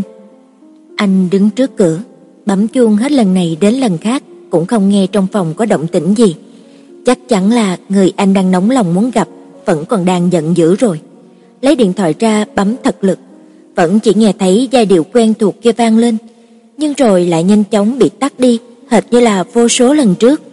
Ngước nhìn lên, trời đã chạng vạng, bây giờ chỉ còn một chiêu cuối cùng, hơi vô lại một chút, đó là đợi cho đến đêm khuya, cứ bấm chuông không ngớt cho cô cảm thấy có lỗi với hàng xóm mà mở cửa. Tuy cô cố chấp với anh, nhưng lại thiện lương với những người khác, hệt như là con cừu nhỏ, nên chắc chắn phải đầu hàng thôi. Đã nắm chắc là mua đồ sẽ khả thi, nhưng mà chờ đến tận đêm thì cũng thật là khổ. Chiều nay cô lửa giận phừng phừng xông vào phòng làm việc của anh, một nụ cười bắt quả tan nở trên môi cô, giống như là anh đã phạm tội tày trời không bằng. Cô thư ký đang báo cáo dở công việc, thấy thế vội lặng lẽ lui ra, trước khi đi còn không quên ân cần đóng cửa phòng làm việc lại giùm họ. Cô quăng một chiếc túi mà cô đã cầm trong tay nãy giờ vào người anh. "Giang Tú nhấn chuyện tốt mà anh đã làm đây à?" Cũng may là đã thân kinh bách chiến nên anh lẹ làng chụp được. Cô càng điên tiết, tiện tay cầm một cuốn tạp chí trên kệ ném tới. Anh nguyết thầm trong lòng, xem ra cô nàng thật sự tức giận rồi, liền vội vàng hồi tưởng lại xem mấy ngày qua mình đã làm cái gì, nhưng mà nghĩ tới nghĩ lui cũng chẳng thấy là mình làm sai chuyện gì cả. Bắt được cuốn tạp chí, anh liền vội vàng kéo theo một bộ mặt cười. "Lão Phật gia à, rốt cuộc là ai đắc tội với em thế? Anh thì có làm cái gì đâu." Cô chỉ thẳng vào mũi anh, tức giận nói: "Anh, anh..." Nhưng mà lắp bắp mãi cũng chẳng thêm được câu gì. Mắt của cô ngân ngấn nước. Anh vội vàng cẩn thận hầu hạ cô, từng ly từng tí một. Uống ngụm nước cho tiêu giận đã nào. Đừng có vì tức giận mà ảnh hưởng đến thân thể nha. Hình như là chợt nhớ ra điều gì đó, cô liền chậm rãi ngồi xuống ghế salon, một tay khẽ sờ bụng, một tay nhận lấy ly nước anh đưa, uống một hơi cạn sạch. Ngẩng đầu lên, thấy anh đang cười nhìn mình, cơn tức giận vừa xẹp xuống, lập tức nổi lên. Anh là cái đồ bại quải. Anh nhìn cô đầy vẻ vô tội. Em yêu, thật sự là anh không biết mình đã làm sai chuyện gì nữa. Nếu là tử tù thì cũng phải cho người ta biết mình phạm tội gì chứ. Nếu không chẳng phải là chết quá oan ức sao? Cô tức giận, anh lại còn viện cái lý này nữa sao? Rồi vùng dậy đi ra ngoài. Anh vội vàng kéo tay cô lại, giọng ăn năn hối cải. Được rồi, được rồi, coi như là anh sai được chưa? Cô án hận nhìn anh một cái rồi nói, muốn biết anh làm sai cái gì thì tự đi lục cái túi của em khắc thấy. Dứt lời, liền xoay người bước đi. Anh vội vàng chạy vào bàn làm việc, lấy túi vừa vội vàng đuổi theo. Lúc chạy ra được đến nơi thì cô đã vào thang máy rồi. Bất chấp điệu bộ gấp gáp của anh, cô ấn nút. Anh sảy thêm bước chạy, nhưng mà cuối cùng cũng chỉ có thể trơ mắt nhìn cửa thang máy khép lại ngay trước mặt, lòng càng thêm buồn bực. Rốt cuộc mình làm cái gì sai? Vội kéo khóa chiếc túi ra, đập vào mắt anh, trước tiên là một tờ kết quả siêu âm, có in những biểu đồ mà anh xem không hiểu tí nào. Ánh mắt của anh lướt đến góc trái của tờ giấy, ở đó in rõ ràng mấy chữ: kết quả siêu âm, đã có thai. Anh cảm thấy nhịp tim của mình tức khắc gia tốc, cứ thình thình, giống như là muốn phá lồng ngực ra vậy. Mồ hôi nhanh chóng túa ra lòng bàn tay. Cô đã mang thai con anh rồi. Anh thấy như là xung quanh mình có hàng ngàn, hàng vạn bông pháo hoa nổ lách tách, sung sướng đến độ không thể nào hình dung nổi. Phản ứng đầu tiên của anh là lập tức ấn nút thang máy lia lịa. Thực ra thì nhấn một lần cũng đã đủ rồi, đèn cũng báo là thang máy đang lên, chỉ cần ngắn ngủi mấy giây là sẽ tới thôi. Nhưng mà anh vẫn không thể nào chờ nổi, lúc mà anh chạy như bay ra đến ngoài đại sảnh thì cô đã biến mất chẳng có tung tích. Bắt được cánh tay của người bảo vệ ở cửa sảnh, anh hỏi dồn: "Vừa rồi anh có thấy cô Triệu không? Cô gái mặc áo khoác màu lam ấy?" Người bảo vệ bị anh làm cho sợ, có lẽ là chưa bao giờ tận mắt thấy xếp tổng thân mật lẫn bối rối như thế, vội vã chỉ về một phía. Cô ấy vừa mới đón xe, đi về hướng đó. Gọi vào di động, cô không bắt máy, quay lại biệt thự, cũng chẳng thấy bóng dáng cô đâu. Anh biết tại sao cô lại tức giận, cô vẫn chưa chấp nhận lời cầu hôn của anh. Là vì vẫn hy vọng được cha anh chấp thuận. Cô đã mất cha từ hồi còn rất là nhỏ, nên cực kỳ hy vọng anh sẽ sống hòa thuận được với cha, không muốn vì cô mà quan hệ giữa hai cha con anh ngày càng xấu đi. Ông già thì vẫn nhất quyết không chịu khuất phục. Từ trước tới nay bao giờ cũng thế, bất cứ cái gì mà con ông ấy thấy tốt, thấy được là ông ấy nhất định phản đối tới cùng. Nhưng không phải bây giờ ông già cũng đã ngầm đồng ý rồi hay sao? Cứ ba ngày hay bận, bà má lại gọi điện tới kêu bọn họ đến nhà ăn cơm. Nếu ông già mà không gật đầu, bà má làm gì mà có lá gan đó? Mà cho dù bà có đi nữa, thì lúc hai người đến, ông sẽ trưng ra cái bộ mặt khó coi ngay, chứ đâu có bình thản như vậy. Nhưng vì ông già không chịu hé miệng, nên cô cứ đinh ninh là ông phản đối hôn sự của bọn họ. Cho dù anh có nói tổng ra thì cũng vô ích. Thật ra thì anh rất hiểu, cô muốn nhận được lời chúc phúc của ba anh, chứ không muốn làm cho ông không vui. Anh từng nói giỡn bên tay cô, đừng có để ý đến ông già nữa, chúng ta cứ tiền trảm hậu tấu đi. Sinh một đứa bé mẫm mỉm, rồi sau đó ôm đến trước mặt ba để nó gọi ông, cho ông già tức ngất luôn. Cứ nghĩ đến cái cảnh đó, anh lại khoái. Lúc ấy cô đang dở tạp chí, nghe anh nói vậy liền ngẩng đầu liếc anh một cái. Tiền trảm hậu tấu cái đầu anh á, ai thèm sinh con cho anh, thích sinh thì đi tìm người khác mà sinh. Hình như đề tài này có nguy cơ thất bại. Anh vội vàng ôm lấy cô, dụ dỗ nói: "Nhưng mà anh cần em sinh cơ, con của chúng ta chắc chắn sẽ là người ưu tú nhất." Cô cười nhưng mà không cười ngẩng đầu, lấy tay véo má anh. "Mau thành thật khai báo cho em, có phải bên ngoài có cả một hàng dài trẻ con đang chờ gọi anh bằng cha không?" Anh bật cười, "Sao lại có chuyện đó được? Anh là người như thế nào?" Cô đẩy anh ra, liếc xéo anh một cái rồi phun ra một câu nói kinh điển của Trầm Tiểu Giai. Đàn ông mà đáng tin thì heo nái cũng biết leo cây. Anh sáp lại, "Được rồi, anh biết rồi, em là heo nái chứ gì, không cần phải nhấn mạnh thêm nữa đâu." Cô tội mạnh cho anh một quyền, muốn đẩy anh ra, anh không hề nhúc nhích mà còn lại sáp tới gần hơn nói: "Anh đây dĩ nhiên cũng là heo rồi, nào lại đây, chúng ta cùng nhau sinh một chú heo con." Hơi thở của anh nóng rực, ước ác ập tới, cô vùng vẫy mãi không được, đành phải chịu theo ý anh. Trăm phần trăm là anh cố ý làm cho cô có thai. Hôm đó sinh nhật cô trúng vào ngày thứ sáu, cho nên cô xin nghỉ một ngày. Thứ năm, hai người kéo hành lý lên chuyến bay đi đến đảo Phổ Cát. Không biết có phải là trời quá xanh, nước quá biếc, phong cảnh quá đẹp hay không mà cô cứ để mặc anh muốn làm gì thì làm. Về đến nhà mới phát hiện ra có uống thuốc tránh thai thì cũng chẳng kịp nữa rồi. Thế là cô bỏ qua, rồi sau đó bận biểu công việc, liền quên bén đi luôn. Cô không để ý, nhưng mà Trầm Tiểu Giai thì lại phát hiện ra có vấn đề. Lúc đi ăn trưa, cô nàng ngồi đối diện, sầm soi cô hồi lâu rồi hỏi: "Sao dạo này bao tử của chị lớn vậy? Trưa nào cũng ăn hai chén bự, mới về phòng làm việc lại bắt đầu chén hết bánh ngọt cho tới khoai tây chiên. Chị đang nuôi Dung à?" Lúc đó cô mới phát giác có cái gì đó không ổn. Trước giờ cô cũng ăn ít, nhưng mà chia làm nhiều bữa nhỏ, còn bây giờ thì hoàn toàn khác. Bây giờ cô thuần tí là thèm ăn, cái gì cũng muốn ăn, thậm chí sáng ra thấy người ta ăn bánh bao ở đằng xa, cô cũng chớp chép miệng. Trên đời này có không ít người tham ăn, nhưng mà tham đến cỡ đó có thể là cô sao? Đột nhiên nhớ tới chuyện kia, cô thầm nghĩ, không phải mình trúng thưởng đấy chứ, làm gì có chuyện trùng hợp như vậy. Trước kia lúc mà tám chuyện với Trần Tiểu Giai về nội dung các bộ phim truyền hình, cô còn cười nhạo những nhà biên kịch. Hai về chính mới gần gũi có một lần mà đã trúng thưởng, làm gì có chuyện thần kỳ như thế chứ. Nếu dễ vậy, sao trên TV người ta còn phát đầy những mẫu quảng cáo chữa vô sinh mà làm gì? Chuyện trúng thưởng trên phim là do người ta diễn, nhưng mà còn cô thì đừng có nói là thật nha. Cô vội vàng xin phép Vương Đại Đầu cho cô nghỉ nửa buổi. Thực ra, kể từ lúc Vương Đại Đầu nhìn thấy ảnh cùng bài viết về anh trên tạp chí, anh ta liền thay đổi thái độ, không còn động viên cô, cố làm việc cho thật tốt nhé, sau này vị trí của anh sẽ là của em, mà hễ cứ rỗi rãi lại đi chọc cô, để lúc nào anh tìm cho em một công việc nhé.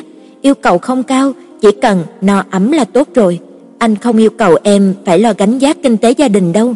Mỗi một lần như vậy, cô đều phải dở khóc dở cười, nhưng cũng chính vì điều kiện làm việc rất dễ chịu, có Trầm Tiểu Giai cùng với nhiều đồng nghiệp thân thiết mà cô vẫn muốn tiếp tục đi làm.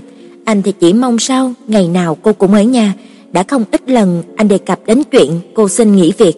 Nói quài, cô liền cố ý nghiêm mặt nói, "Muốn em ở nhà làm bà cô già có chồng, ngày ngày hầu hạ đại gia anh hả? Đừng có mơ." Anh cười khì khì, chẳng trách Khổng phù tử nói, đàn bà và tiểu nhân đều khó nuôi, hay cứ hầu hạ bổn đại gia như là hầu hạ khách hàng là được rồi, anh chỉ nghĩ cho em thôi mà.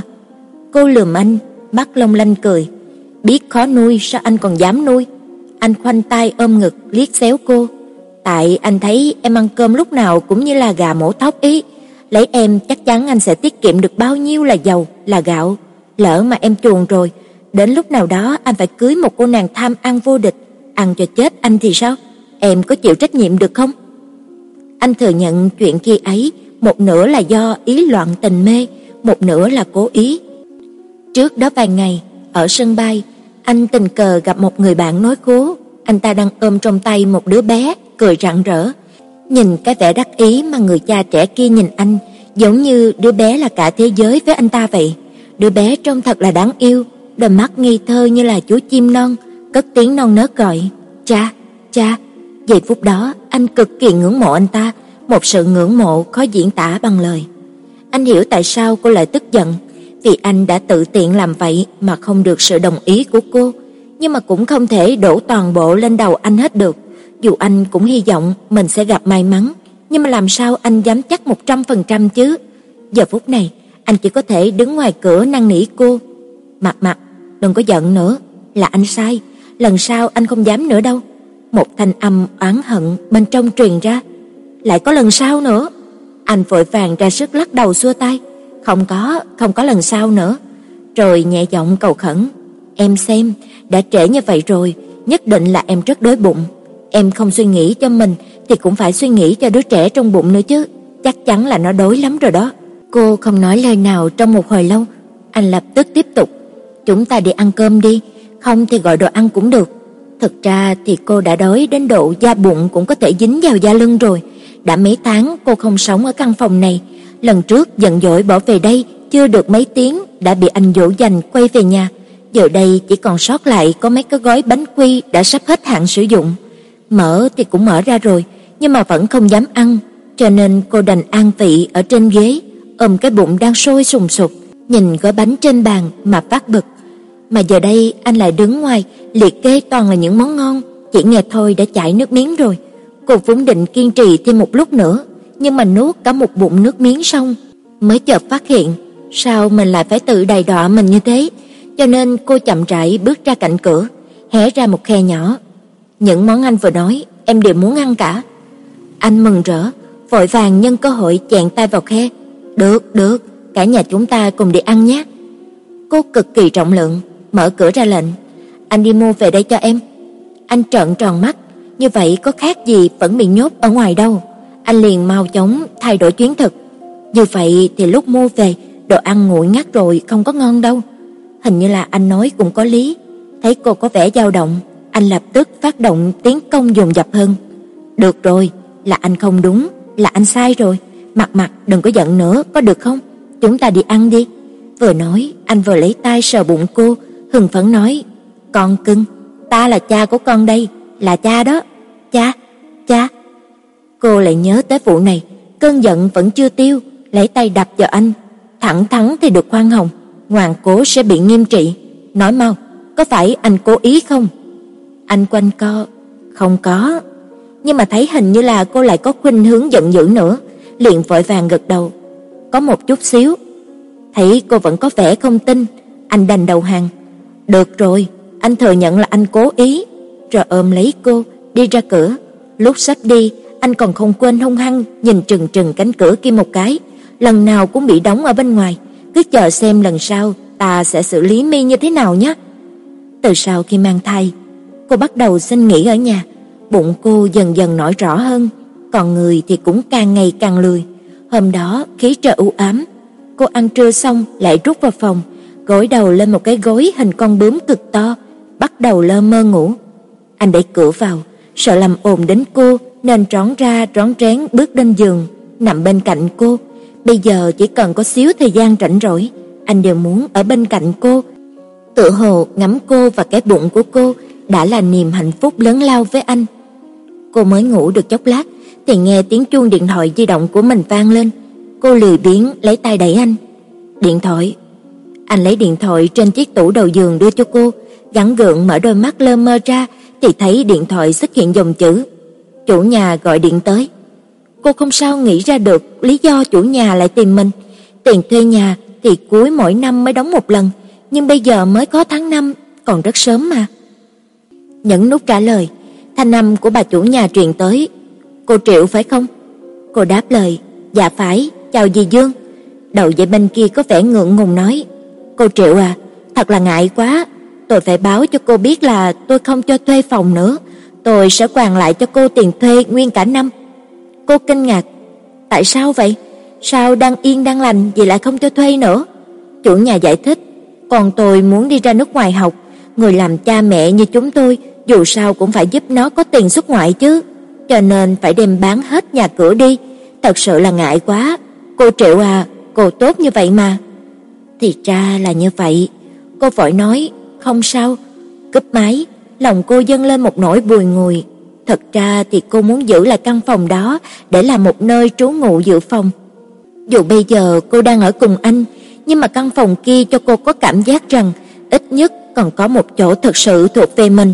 Cô có thể núp bên trong đó mà tùy ý làm sằng, cho nên bất luận bao nhiêu lần Trầm Tiểu Giai than rằng cô thật là phí phạm. Số tiền đó chỉ bằng để dành mời cô nàng ăn cơm tốt hơn, nhưng mà cô vẫn kiên trì giữ lại. Giờ thì chủ nhà muốn bán đi, cô còn biết làm gì được nữa. Có rất là nhiều nguyên do khiến cho cô quyến luyến không nỡ xa rời nó. Bao nhiêu năm một mình buôn ba lưu lạc ở thành phố này, chỉ có mỗi lần trở lại căn phòng đó, cô mới cảm thấy lòng ấm áp, tựa hồ cuối cùng cô cũng có một nơi nho nhỏ thuộc về mình, có thể cho mình một cảm giác bình yên giữa cái thành phố xa lạ rộng lớn này. Mà căn phòng ấy cũng đã lưu lại biết bao dấu ấn của chuyện tình cô và anh. Lần đầu anh hôn cô, lần đầu gây lộn, gần đầu cô đánh anh, lần đầu làm quà, bao nhiêu kỷ niệm đó như là một cuộn phim cứ chậm chậm lướt qua trước mắt cô, giống như là mới xảy ra ngày hôm qua vậy, mà cũng giống như là đã lâu cả một quãng đời rồi. Tay anh dịu dàng vuốt ve bụng cô, chàng chứa trân trọng và yêu thương vô bờ. Cô quay đầu nhìn vào mắt anh, hạnh phúc dâng đầy nơi khóe môi. Có anh, còn có con, cô sẽ không bao giờ còn phải lệ thuộc vào căn phòng kia nữa, bởi vì ở đâu có bọn họ, ở đó sẽ là nhà. May mắn thay cô đã được gặp anh, kỳ diệu thay ông trời đã xui khiến cho cô gặp được anh. Có đôi khi tình yêu và hạnh phúc rất bình dị. Anh đưa tay ra và cô nắm lấy, chỉ cần thế thôi. Chương 28, ngoại truyện 2, căn phòng quà giải. Ngủ nguyên một ngày, tối đến tinh thần tốt hẳn lên, cô ôm gối ngồi dựa vào sofa xem tivi, chuyển kênh một vòng không thấy có gì hay, cô dừng lại ở một tiết mục đang nói về vấn đề công chứng trước hôn nhân. Trong đó có chuyện về một cô gái đẹp tìm được một người đàn ông có tiền, thề non hẹn biển, nhưng đến khi kết hôn, nhà trai yêu cầu hai người phải đi công chứng trước hôn nhân, nhà gái không chịu nên làm ầm lên. Trên tivi có chiếu nguyên một màn nhốn nháo đó. Đang xem say sưa thì anh đẩy cửa vào, bước tới sau ghế ôm cô, hỏi: "Sao em không ngủ nữa?" Cô gạt tay anh ra, tức giận nói: ngày nào cũng không ngủ thì ăn, không ăn thì ngủ, em có phải là heo đâu. Kể từ sau khi mang thai, anh liền buộc cô phải bỏ việc. Nhắc đến chuyện này, cô vẫn còn thấy rất là ấm ức. Mỗi cuối năm là lúc mà hưởng phần trăm công việc, cô đã làm sang giữa năm rồi, 6 tháng đầu lại làm khá tốt, chắc chắn khoản tiền thưởng sẽ khiến cho Trầm Tiểu Giai hâm mộ đến mức vừa dậm chân vừa kèo nhèo, khao đi khao đi. Chỉ nghĩ đến cảnh tượng đó đã thấy vui, vậy mà giờ chẳng còn gì nữa. Cứ nghĩ đến là tức, người ta mang thai cũng vẫn phải đi làm đó thôi. hồi đó ở phòng bên có một chị mang thai, nhưng vẫn phải đi làm cho đến cận ngày dự sinh. Kết quả là đau bụng trong tại phòng làm việc, phải gọi 120 đưa đi bệnh viện. Lúc mà sinh xong còn nói đùa, đây gọi là công việc, sinh con lưỡng toàn. Cô cũng đâu phải là mọc thêm một cái sừng, làm gì anh phải chịu đến mức đó. Đương nhiên, anh biết cô còn giận vụ công việc nên cười dỗ dành. Đâu có, em tuyệt đối đâu có giống heo, heo làm sao sung sướng được như em. Vốn định trừng anh một cái thật dữ tợn, nhưng mà nghe vậy cô không khỏi bật cười, lòng nhẹ đi không ít. Xem cô gái trên tivi đang nước mắt ròng ròng, Tử Mặc ngẩng đầu hỏi: "Sao anh không nghĩ đến chuyện đi công chứng trước hôn nhân với em?" Giang Tu Nhân cố nhịn cười, "Sao anh phải làm thế?" Cô chớp đôi mắt to tròn chỉ vào tivi. "Anh coi kìa, đàn ông có tiền toàn là như thế." Ánh mắt anh dờ lên màn hình tivi rồi quay trở lại ôm cô, như thể là chuyện đó chẳng xứng bận tâm. Cô dùng cùi chỏ hít anh, tinh nghịch nói: "Thấy muộn chưa? Ai kêu anh trước khi mà kết hôn không đi công chứng, bây giờ thì hối hận chưa?" Anh bật cười khúc khích phụ quạ "Phải, phải, làm sao bây giờ được nhỉ? Vậy thì cả đời này anh không thể ly hôn rồi, nếu không một nửa tài sản cũng chẳng còn." Cô cười tươi rói, "Anh nói coi, một nửa tài sản của anh là bao nhiêu?" Chưa bao giờ cô quan tâm đến sự nghiệp, tiền tài của anh nên là đương nhiên không biết. Anh dai dai vành tay cô. "Em biết để làm gì?" Cô cười, "Chờ đến ngày em chán anh rồi thì sẽ ly hôn, ôm tiền của anh đi tìm sung mới." Miệng của anh đột nhiên cắn mạnh, khiến cho tay cô vừa đau vừa tê dại. "Em dám à?" Cô muốn đẩy anh ra nhưng mà không thành. "Sao lại không?" Anh bật cười. "Biết anh làm gì không? Có nghe cái gì gọi là kẹo kéo chưa? Đời này em là của anh chắc rồi." Tiền bạc chỉ cần có hơi thở là vẫn có thể kiếm được. Khi mà một người đàn ông đã yêu, anh ta sẽ chẳng bao giờ đòi người phụ nữ của mình phải đi công chứng trước hôn nhân. Ly hôn, đối phương lấy đi một nửa tài sản thì đã làm sao? Đàn ông có bản lãnh vẫn có thể kiếm ra gấp bội số đó như thường. Đẩy mãi không ra, cô đành đầu hàng, mặc cho anh ôm, xem tivi một hồi rồi lại nói: "Nếu em là cô gái kia thì đã chạy tới cho anh ta hai cái tát, sau đó hiên ngang bước đi, khóc lóc như vậy có đáng không? Chỉ phí nước mắt." Giang Tu Nhân bật cười, anh có thể tưởng tượng ra loại tình cảm vụ lợi như vậy, cô tuyệt đối không cần. Anh bấm chuyển kênh, cô liền phản đối, sao lại chuyển, xem không tốt sao, còn học thêm được một chút kiến thức. Anh bật sang một kênh đang phát chương trình dạy quốc quả, muốn học thì học cái này để dưỡng thai. Cô cười, em cũng đang dưỡng thai còn gì, dạy con anh khôn ngoan một chút, lỡ ra bảy mỹ nhân, loại chuyện này dĩ nhiên là phải bắt đầu từ khi còn trong bụng rồi. Anh thấy buồn cười, đúng là loại chuyện gì cô cũng để ý. Xem một lúc lại thấy lơ mơ buồn ngủ, cô tìm một tư thế thoải mái trên đùi anh, chờ cơn buồn ngủ đột kích, tay vỗ nhẹ nhẹ lên bụng cô, bỗng nhiên anh nghĩ đến một vấn đề. Mặt mặt, tại sao em đồng ý lời cầu hôn của anh? Từ sau khi mang thai, hầu như là ngày nào anh cũng hỏi một lần, dần dần về sau, cô chẳng buồn từ chối trả lời, trực tiếp lấy chân đá anh như là đuổi tà. Tránh ra nào, cản trở đường em đi. Cô nhắm mắt lại, bật cười. Đó là vì em vĩ đại, có biết không? Coi như là em bới thùng rác ra được anh, để anh khỏi đi làm bẩn người khác. Hai tay của anh khẽ khàng chập lấy cổ cô, làm bộ tức giận. Em nói anh là gì? Rác rưởi à? Thử nói là một lần nữa xem nào. Cô chớp đôi mắt trông như là nước, nói rất là thành thật. Thật đó, em nghĩ thay vì để cho anh đi hại người khác, không bằng tới hại em, coi như là em cống hiến cho quốc gia một lần, hy sinh bản thân vậy. Anh vừa tức là vừa buồn cười, phát vào mông cô một cái. "Vì con, anh bỏ qua đấy nhé, không thì nhất định anh phải vấy bẩn em, để em khỏi uổng công gánh cái mỹ danh vì nước cống hiến." Cô cười khúc khích, dụi dụi vào người anh mấy cái, nghe mùi hương quen thuộc trên người anh, từ từ chìm vào giấc ngủ. Sau khi mang thai, cô ăn uống rất ham, ngày ngày muốn ăn cái này, ăn cái nọ, còn anh thì chịu trách nhiệm không quản mưa gió, thỏa mãn yêu cầu của cô. Hôm ấy, hai người vừa ăn xong, đang chuẩn bị về nhà, xe đi ngang qua khu vực gần nhà cô ở trước kia, thấy khu phố quen thuộc, cô ghé vào cửa sổ xe nhìn đăm chiêu. Chợt anh đổi hướng, đi dọc cư xá. Cô quay đầu nói: "Mình vào đây làm gì? Không phải là chủ nhà đã bán phòng rồi sao?" Vụ dọn nhà là do anh lo, bản thân của cô chẳng có đồ đạc gì đáng giá, Thứ duy nhất cô muốn là những đồ có hình bướm. Cô có hỏi qua một lần thì anh nói là đã xử lý tốt, thế là không hỏi nữa. Anh cười, "Chúng ta lên lầu xem một chút, tiện thể cho con biết đây là nơi ba mẹ của nó lần đầu tiên ít ít." Chưa nói xong, đã bị cô bịt miệng, sắc mặt đỏ ửng. "Giang tu nhân, anh không muốn sống nữa có phải không?" Tử mặt là như thế, cứ nhắc đến những chuyện này là mặt đỏ tới tận mang tay. Anh dắt tay cô lên đầu. Chủ nhà mới không thay cửa, vẫn là cánh cửa màu nâu âm trầm mang đến cảm giác quen thuộc sâu sắc. Không vào được bên trong nên hai người đứng ngoài hành lang lặng lặng ngắm. Cô tựa vào ngực anh, nhìn một lát rồi thỏa mãn nói: "Chúng mình về thôi." Anh cười: "Về à? Sao phải về?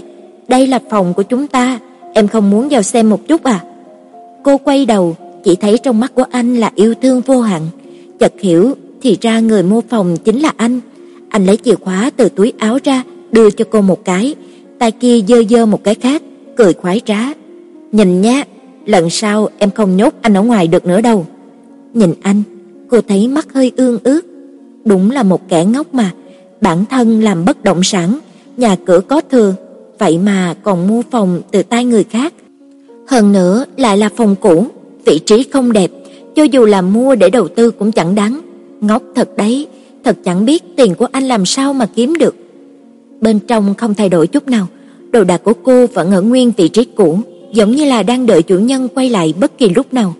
Trong phòng rất sạch sẽ, không dính một hạt bụi. Xem ra anh không chỉ mua phòng mà còn thuê người đến quét dọn thường xuyên. Cô xoay người, yên lặng ôm lấy anh, bụng của cô hơi nhô lên. Như vậy có cảm giác người một nhà đang ôm nhau. Lặng im mà hơn vạn lời nói. Một lúc lâu sau, anh kéo tay cô lên, duỗi vào đó mấy cái chìa dự bị. Nơi này vĩnh viễn sẽ là căn cứ cho em khi tức giận. Thật ra thì có những lúc hồi tưởng lại cảnh hai người bất hòa, đứng ngoài cửa vắt óc nghĩ cách dỗ dành cô cũng là một hạnh phúc. Trên đường đời, trong cuộc sống thường nhật, ai có thể bảo đảm sẽ vĩnh viễn hoàn hảo như keo như sơn. Anh sẵn lòng đứng ngoài cửa dỗ dành những lúc cô tức giận. Tuy những chiêu dỗ dành của anh không được cao minh cho lắm, nhưng anh nghĩ trừ phi là heo, không thì luyện thêm vài năm nhất định sẽ có tiến bộ. Chương 29 Ngoại truyện 3 Phụ thân đại nhân Bà Giang a một tiếng, giọng đầy vui sướng. Mấy tháng nữa hả con? Ông Giang ngồi trên sofa đang chăm chú đọc báo, nhưng mà lỗ tai vẫn dựng lên thẳng tắp. Thằng nhóc này mỗi lần gọi về chẳng có khi nào tìm ông cả. Thỉnh thoảng ông bắt máy, nó chỉ gọi ba một tiếng qua lo, sau đó thì hỏi ngay, mẹ con đâu? Từ nhỏ nó đã thân với mẹ, hãy gặp ông là lại cãi, cứ y như là nó không phải ruột thịt của ông vậy. Nghĩ mà tức. Khi mà nghe được lời nói đó của vợ, ông lập tức ngẩng đầu lên khỏi tờ báo, giọng tay nghe. Một lát sau, bà Giang cười tiếp mắt cấp điện thoại, ngẩng đầu lên chỉ thấy ông chồng vội vội vàng vàng cúi đầu làm bộ đang đọc báo. Bà nghĩ thầm, để tôi xem, ông nhịn được tới lúc nào mới chịu mở miệng. Ông xem báo mấy lần, làm bộ hắn giọng mấy tiếng, nhưng vẫn thấy bà vợ chẳng có phản ứng nào. Trong lòng ngứa ngáy, bán tính bán nghi, rõ ràng mới vừa nãy còn nói chuyện điện thoại với thằng nhóc kia, nào là mấy tháng rồi, phải nghỉ ngơi cho tốt, gì gì đó, nhất định là sắp sinh rồi. Nói cách khác là ông sắp được bế cháu, ông lại làm bộ ho vài cái. Bà Giang uống vài ngụm trà, cuối cùng không kìm được nữa, bật cười. Cái ông già này, thôi đừng có giả bộ nữa, có phải là muốn biết con gọi về nói cái gì không? Ông ngẩng đầu lên, gỡ mắt kính xuống, làm ra vẻ thờ ơ. Nói cái gì? Bà đáp, còn nói là tử mặt có thai, được hơn một tháng rồi, nói là hết năm nay có thể bế cháu. Ông ừ một tiếng, lại đeo mắt kính vào đọc báo, động tác, vẻ mặt chẳng có gì khác hồi nãy, nhưng mà miệng khẽ ngâm nga một điệu hát dân gian. Bà Giang cẩn thận lắng nghe, rõ ràng là nước hồng hồ sống sau xô sống trước. Bà khẽ mỉm cười, đã lâu không thấy ông vui như vậy, thế mà còn giả bộ. Vợ chồng bầu bạn đã mấy chục năm, lúc nào ông vui lại thích ngâm mấy câu này, bà biết mà. Trên bàn ăn, ông vừa ngồi xuống lại đứng lên, bà nói: "Sao vậy? Ăn cơm đi." Thấy ông lấy từ tủ ra một chai mau đài, bà vội ngăn lại. Bác sĩ Vương nói ông huyết áp cao, không thể uống rượu. Ông đẩy tay bà nói: "Chỉ một chén nhỏ thôi." Lúc này bà mới đồng ý, đã nói một chén nhỏ là một chén nhỏ thôi đấy, không có được uống thêm. Ông hớp một ngụm nhỏ, khà một tiếng, quay đầu nhìn bà. Mai kêu thằng nhóc sang ăn cơm đi. Bà đáp lại một tiếng. Ông vừa hớp thêm một ngụm nhưng lại nhớ ra cái gì đó. Bao giờ thì kêu họ hàng thân thích làm hai bàn, đúng là trật tự đảo điên rồi.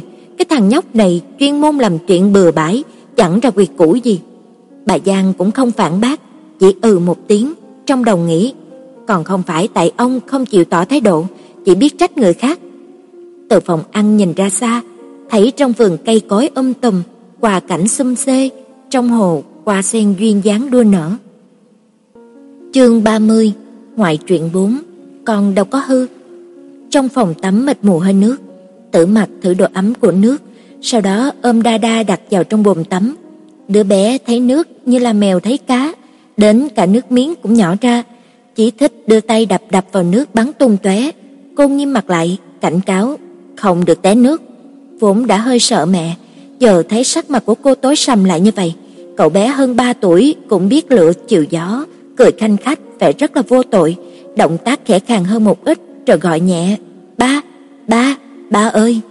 Tử Mặc lại lên cơn giận, cũng tại suốt ngày được cái tên Giang tu nhân kia nuông chiều, cho nên quen thân làm ông vua nhỏ rồi. Cô cười véo đôi má phúng phính của con, cảm giác như là trong tay là một cục bông có độ đàn hồi, hơi nổi cáo. Nghe kỹ cho mẹ đây, kêu ba cũng vô ích thôi. Cũng tại anh, ngày nào tắm với con cũng bài trò thủy chiến khiến cho nguyên cả phòng tắm lên láng như là nước tràn kim sơn, trông vô cùng thê thảm. Tối qua, bước vào phòng tắm, thấy nước ngập đầy sang, cô thật sự không thể nhịn được nữa quát lên, "Ngày mai để em tắm cho Đa Đa." Thế nhưng hai kẻ một lớn một nhỏ kia lại về cùng một phe, dùng ánh mắt vô tội nhìn cô, trên người quấn hai chiếc khăn lông xanh trắng hệt như là hai con chim cánh cụt từ một khuôn đúc ra, cùng nhau quay đi làm ra vẻ phớt lờ cô, nghĩ mà phát bực. Trong bồn tắm toàn là bong bóng, Đa Đa phòng miệng thổi từng cái, từng cái một, thấy sắc mặt của cô khá hơn, cậu nhóc lại bắt đầu quậy, đến khi thích chí lại cười khanh khách, lấy tay vỗ lung tung, chờ đến mê mãi. Chiếc quần lụa trắng trên người của Tử Mặc trong nháy mắt bị ướt nhem, dính dính dán chặt vào người rất là khó chịu. Cô cởi luôn ra, bước vào bồn tắm chung với con. Bồn tắm được thiết kế thành một hình tròn lớn, chia làm hai nửa nông và sâu. Đà Đà mím môi cười nhìn cô một hồi lâu, sau đó cất giọng non nớt tò mò hỏi: "Mẹ, mẹ, mẹ sao không có cái này?"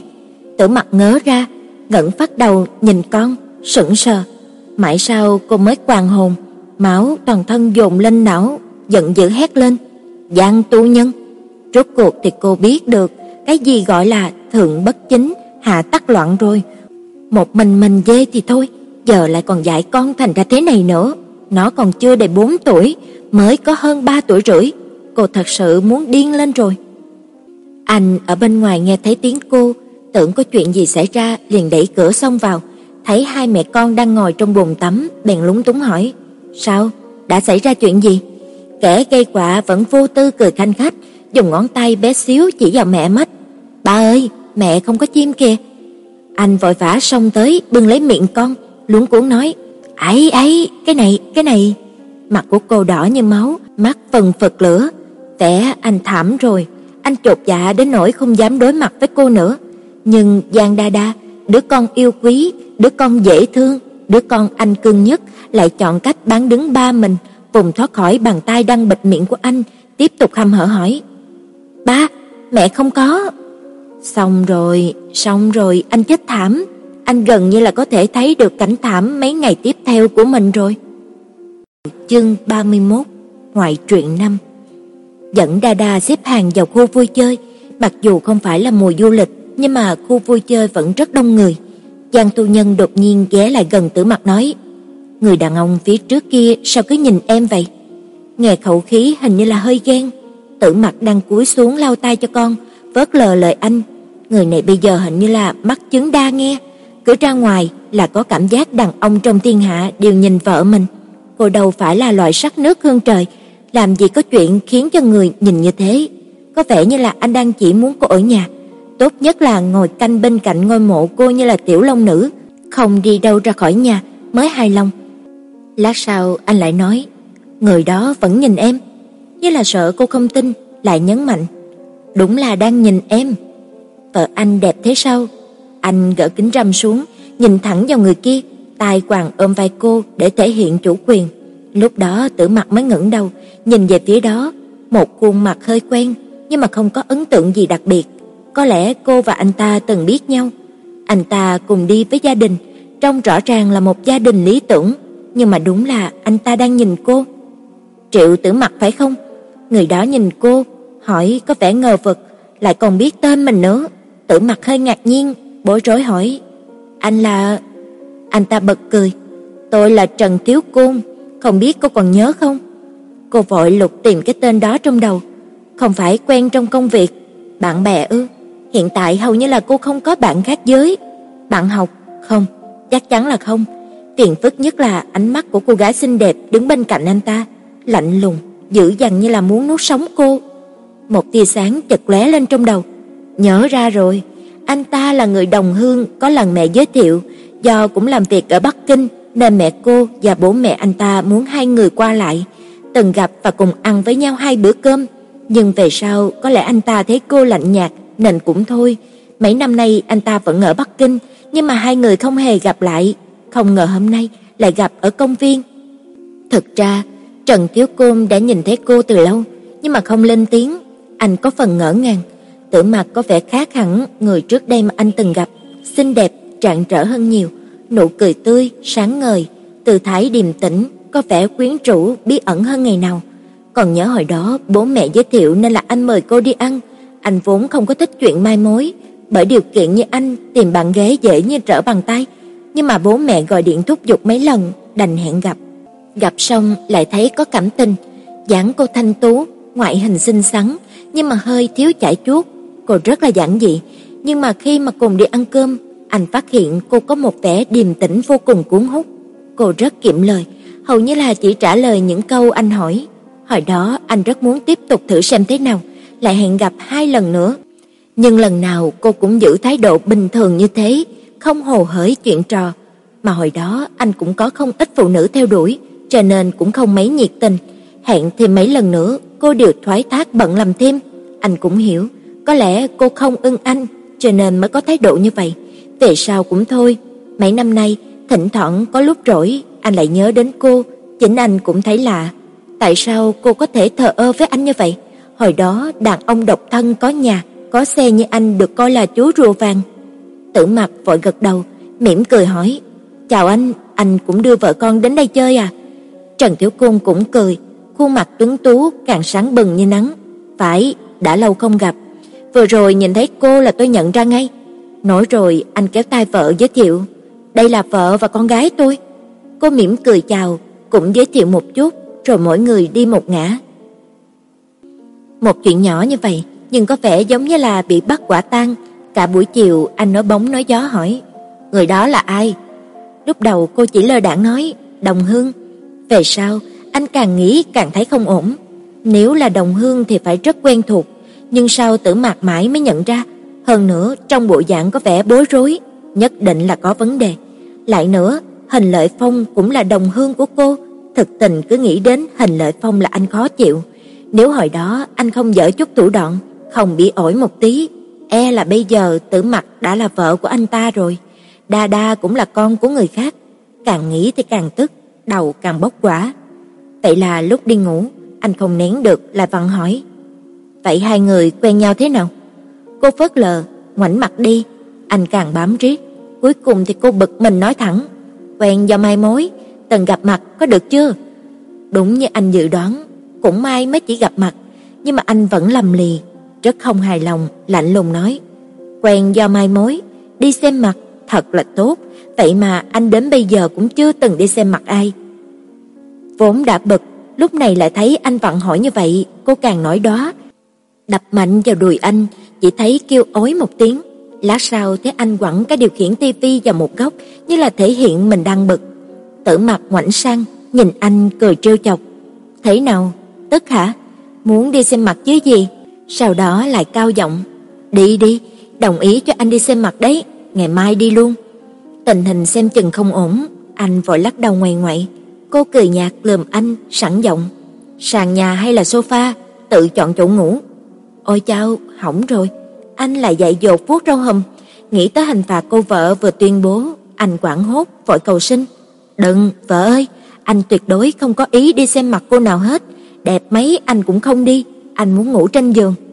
Tử Mặc nhướng mày, nhếch mép, giảm lục lý lịch của người ta, không tự xem lại lý lịch của mình đi. Muốn em điểm lại từng nhân vật hay là chỉ điểm lại một vài nhân vật điển hình?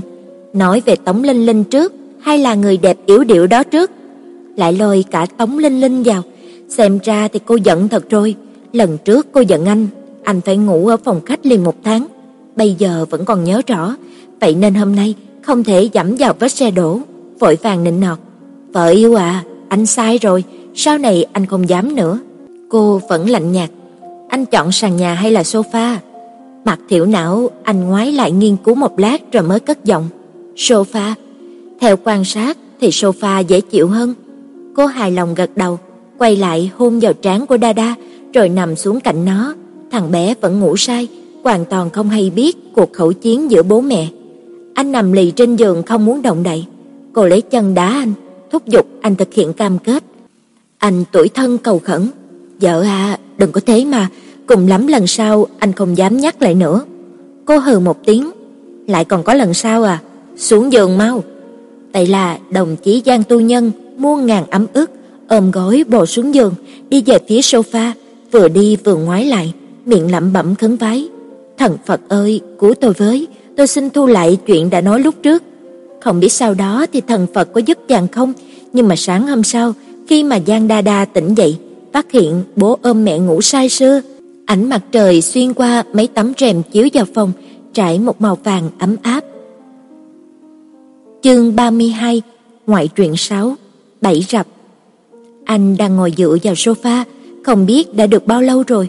Phòng khách ban trưa yên ắng đến độ hầu như là có thể nghe thấy tiếng gió thổi qua, căn nhà không có cô thật là trống rỗng. Bắt đầu từ khi nào thì cô cứ từ từ chiếm giữ trái tim mình.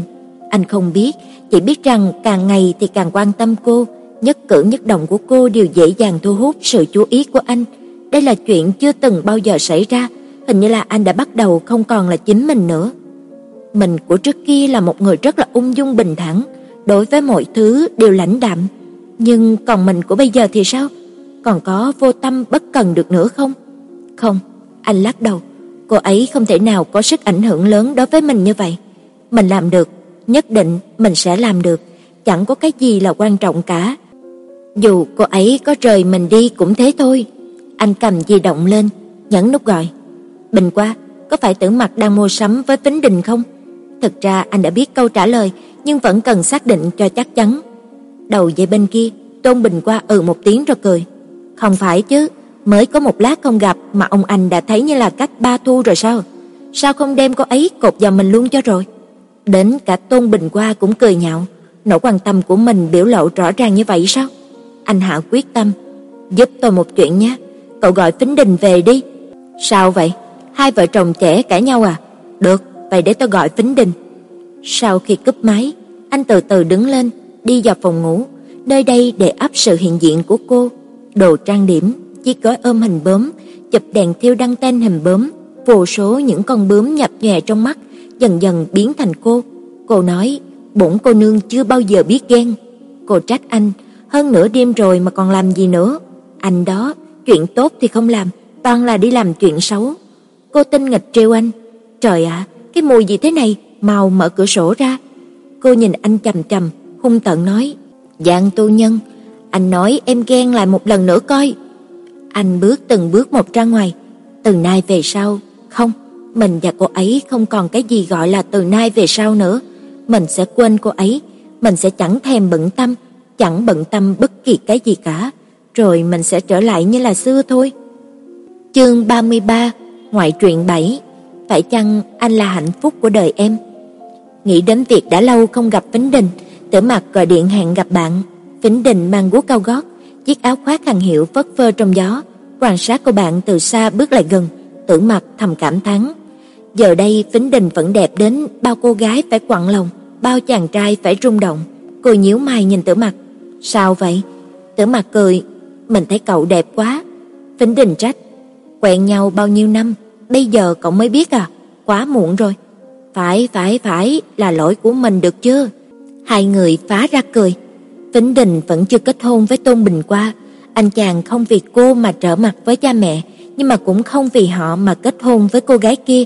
Cũng là câu chuyện này nếu được đưa lên màn ảnh chắc hẳn phải vô cùng hoành tráng, lấy đi bao nhiêu nước mắt, nhưng mà trong thực tế cuộc sống thì lại khác, có lẽ một ngày nào đó hai người sẽ lấy nhau, cũng có thể là không. Cuộc đời dài như vậy ai mà biết được. Hàng Quyên được một lúc, Vĩnh Đình nhìn vẻ mặt rạng rỡ của bạn, giọng nói pha lẫn ngưỡng mộ và chán ngán. Tử Mặc, mình muốn xuất ngoại. Cô ngạc nhiên, tại sao vậy? Lẽ nào Vĩnh Đình và Tôn Bình qua? Ánh mắt của cô bạn nhìn ra xa xăm, mình muốn đổi gió cho cuộc sống, cũng có lẽ là đổi gió cho tình yêu. Trong mắt của cô đượm đầy nét cô độc. Tử Mặc không biết nên tiếp lời ra sao. Chuyện tình cảm của hai người, cô cũng chỉ biết sơ sơ, bởi dù sao đó cũng là chuyện riêng, người bên cạnh dù là tình thân như là chị em cũng chỉ có thể đứng ngoài nhìn vào. Vĩnh Đình cười chua xót. Mẹ anh ấy lợi dụng quan hệ, đẩy ba mình khỏi ghế phó diện trưởng. Ba mình cả đời làm học thuật, không ham quyền thế, nhưng mà chính vì như vậy nên bị hạ bệ kiểu đó, ông mới khó tiếp nhận mà út đến sinh bệnh. Khoảng thời gian trước, mình về nhà chính là vì chuyện này. Vừa rồi bà ấy lại vừa tìm tới mình, nói tuyệt đối sẽ không chấp nhận mình làm con dâu. Lời bà Tôn vẫn còn văng vẳng bên tai. Cô vô, trừ vẻ bề ngoài ra thì cô còn có cái gì xứng với bình qua nhà chúng tôi chứ? Nếu mà cô biết khôn thì mau chóng rời đi đi. Bao nhiêu năm đã trôi qua, con của Tử mặt đã đi nhà trẻ rồi, còn cô vẫn ở bên Tôn Bình qua, không một danh phận. Trước kia từng khuyên Tử Mặc sớm dứt bỏ, cô cũng đã nghĩ tới, đã thử, nhưng mà vẫn chẳng thể nào làm được. Anh nói anh chỉ yêu mình cô, vì những lời này mà cô vẫn chờ, chờ mãi cho đến tận bây giờ. Lúc trước cô còn trẻ, còn tự tin, cứ nghĩ rồi một ngày nào đó cha mẹ anh sẽ chấp nhận mình, nhưng mà tháng ngày qua đi, thời gian trôi mất, mới chợt phát hiện ra có nhiều thứ chẳng thể dễ dàng thay đổi. Giờ đây cô đã rất mệt mỏi, chỉ muốn yên tĩnh mà suy ngẫm cho thông suốt xem phải đi con đường sau này ra sao. Còn người ta có duyên phận của riêng mình, tưởng Mặc có duyên phận của cô ấy, cô có của cô, nhưng dường như tất thảy đều đã đến lúc nói lời chia tay. Có những chuyện chúng ta đã biết rõ, vĩnh viễn sẽ không có kết quả, nhưng vẫn kiên trì, chỉ bởi không cam lòng. Có những người chúng ta biết rõ là yêu nhưng vẫn phải buông tay, bởi sẽ chẳng có kết cục. Vĩnh Đình trở lại biệt thự, đứng trước cửa một lúc lâu rồi mới đẩy cửa bước vào.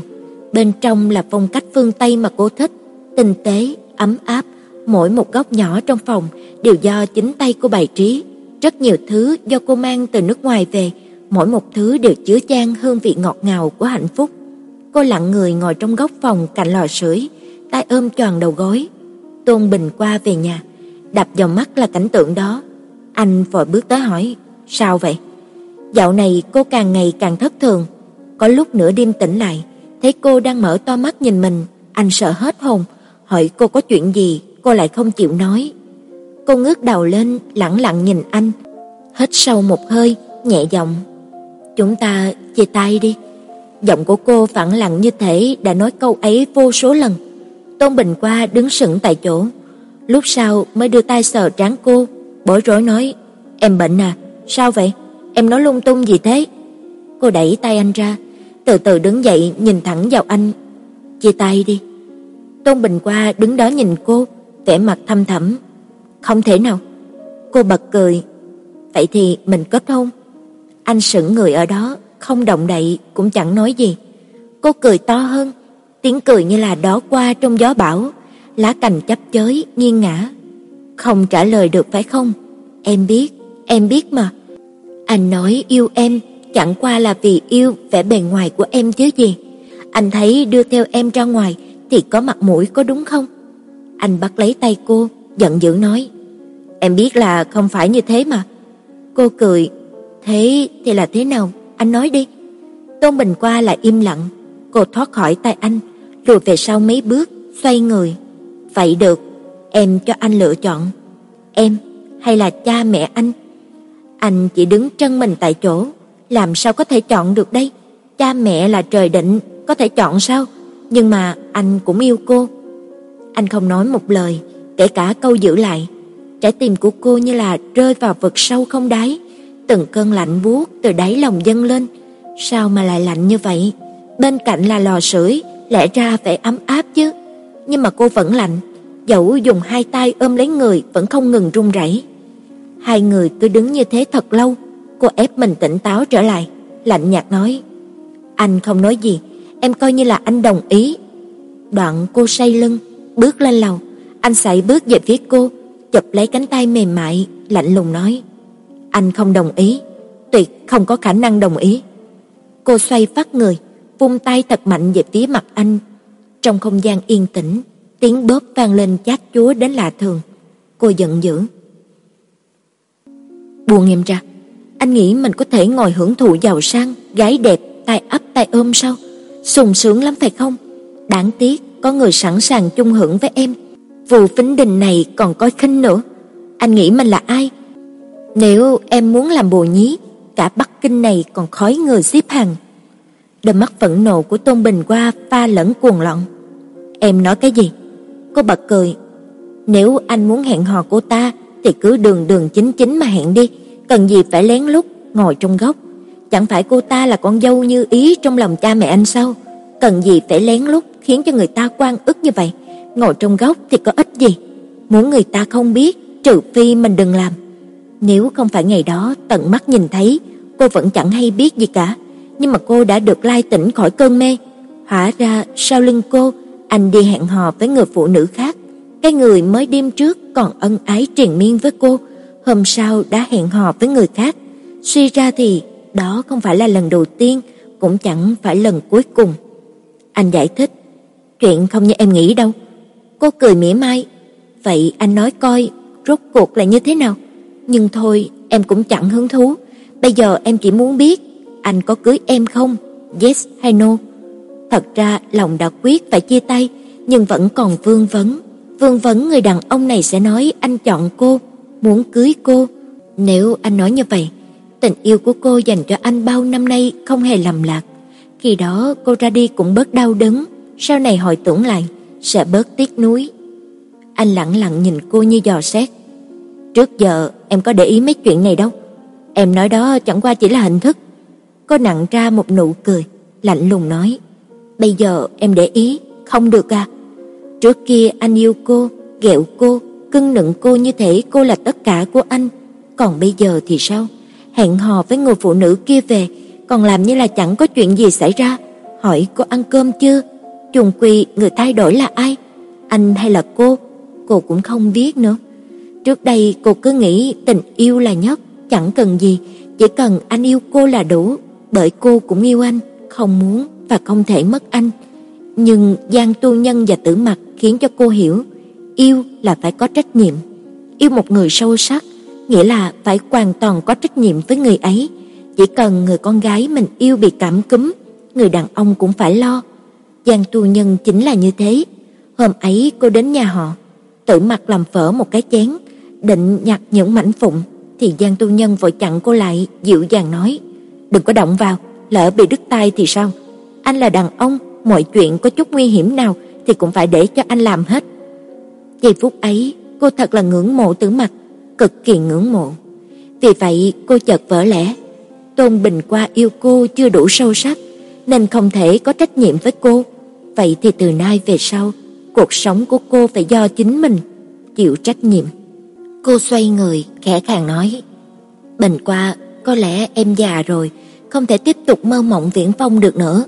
Chúng ta bên nhau 10 năm rồi, đời người con gái có bao nhiêu cái 10 năm? Thôi thì chúng ta im đẹp chia tay đi. Chuyến tàu của anh và cô cuối cùng cũng đến trạm, hai người sẽ phải ai đi đường nấy. Cuộc đời ai cũng vậy thôi, có những người bước vào rồi lại rời đi." Bị đánh thức bởi một chuỗi tiếng chuông điện thoại. Tử mặt mụ mị, hít người nằm bên cạnh, ý bảo anh đi tìm điện thoại. Giang tu nhân vừa bực vừa cáo gào lên, ai mà nửa đêm nửa hôm thế này còn gọi điện, có bệnh chắc. Vậy nhưng vẫn cam chịu tìm điện thoại và để trên sofa, mắt nhập nhèm lướt qua, thấy tên của Vu Phính Đình mới yên tâm nhấn nút trả lời, đưa cho cô. Tử Mặc lơ mơ, "Alo." Tiếng Phính Đình truyền tới. Tử Mặc, mình đây, mình muốn nói tạm biệt với cậu. Cô chợt tỉnh hẳn, Phính Đình. Ừ, mình đi chuyến bay 3 giờ sáng đến Paris, muốn tạm biệt cậu. Sao cô ấy lại làm vậy? Chuyện gì đã xảy ra? Tử Mặc vội vàng hỏi. Vậy bao giờ thì cậu trở lại? Sao không nói sớm để mình đi tiễn? Cậu chờ nhé, mình tới liền. Vĩnh Đình ngắt lời cô, buồn bã nói: "Tử Mặc, mình cũng không biết bao giờ, có lẽ đến khi mà mình quên anh ấy, hoặc khi mà mình bắt đầu một tình yêu mới, nhưng chắc chắn mình sẽ quay lại. Cho mình thơm đa đa nhé, mình phải lên máy bay đây, tạm biệt." Tự Mặc vội gọi to: "Vĩnh Đình!" Nhưng mà điện thoại đã bị cướp Cô vội vàng ra khỏi chăn, xuống giường, quýnh quán mặc quần áo. Giang Tu Nhân ôm cô lại. "Em làm sao mà cuốn lên vậy?" Vòng tay của anh đem đến sự an tâm. Cô bình tĩnh trở lại nói: "Em phải ra sân bay tiễn Vĩnh Đình, 3 giờ cô ấy đi Paris." Anh ôm cô chặt hơn, dịu dàng nói: "Bây giờ đã 3 giờ rồi, chẳng phải Vĩnh Đình không muốn bất kỳ ai đi tiễn nên bây giờ mới nói với em sao? Huống hồ giờ này đi cũng không kịp nữa." Vĩnh Đình đi như vậy, không biết bao giờ sẽ trở lại, cô ấy đi trong thất vọng vô bờ, cũng chẳng biết bao giờ mới có thể trở lại như cũ. Tình bạn giữa Vĩnh Đình và cô, xưa nay vẫn là Vĩnh Đình chủ động, chủ động hẹn gặp, chủ động quan tâm đến cô, nhưng mà cô lại hững hờ, có cũng được, không có cũng chẳng sao, nếu Vĩnh Đình không gọi điện, hẳn cả tháng trời cô cũng sẽ không liên lạc. Bây giờ nghĩ lại, thấy cô thật là tệ bạc, sao Vĩnh Đình là phải là bạn của một người tệ bạc như cô chứ? Tử Mặc rút trong lòng ngực của Giang Tu Nhân, ôm lấy anh nghẹn ngào. "Nhưng em sẽ nhớ cô ấy lắm." Anh cười hôn cô, "Sau này em có thể đi thăm cơ mà, vả lại có phải cô ấy không quay về nữa đâu." Tự mặt là như thế, bề ngoài trông dững dưng, nhưng mà kỳ thật lại đem giấu tất cả trong đáy lòng. Ngày thứ ba, Tôn Bình qua như điên như loạn tìm đến cửa, trâu ria tua tủa, áo quần nhăn nhúm, cực kỳ lôi thôi lết thết. Biết người này đã nhiều năm, hôm nay mới là lần đầu thấy anh ta thê thảm như vậy. Cả nhóm trước giờ luôn là chỉnh tề, sáng sủa, tuyệt không thua kém bất kỳ minh tinh nào.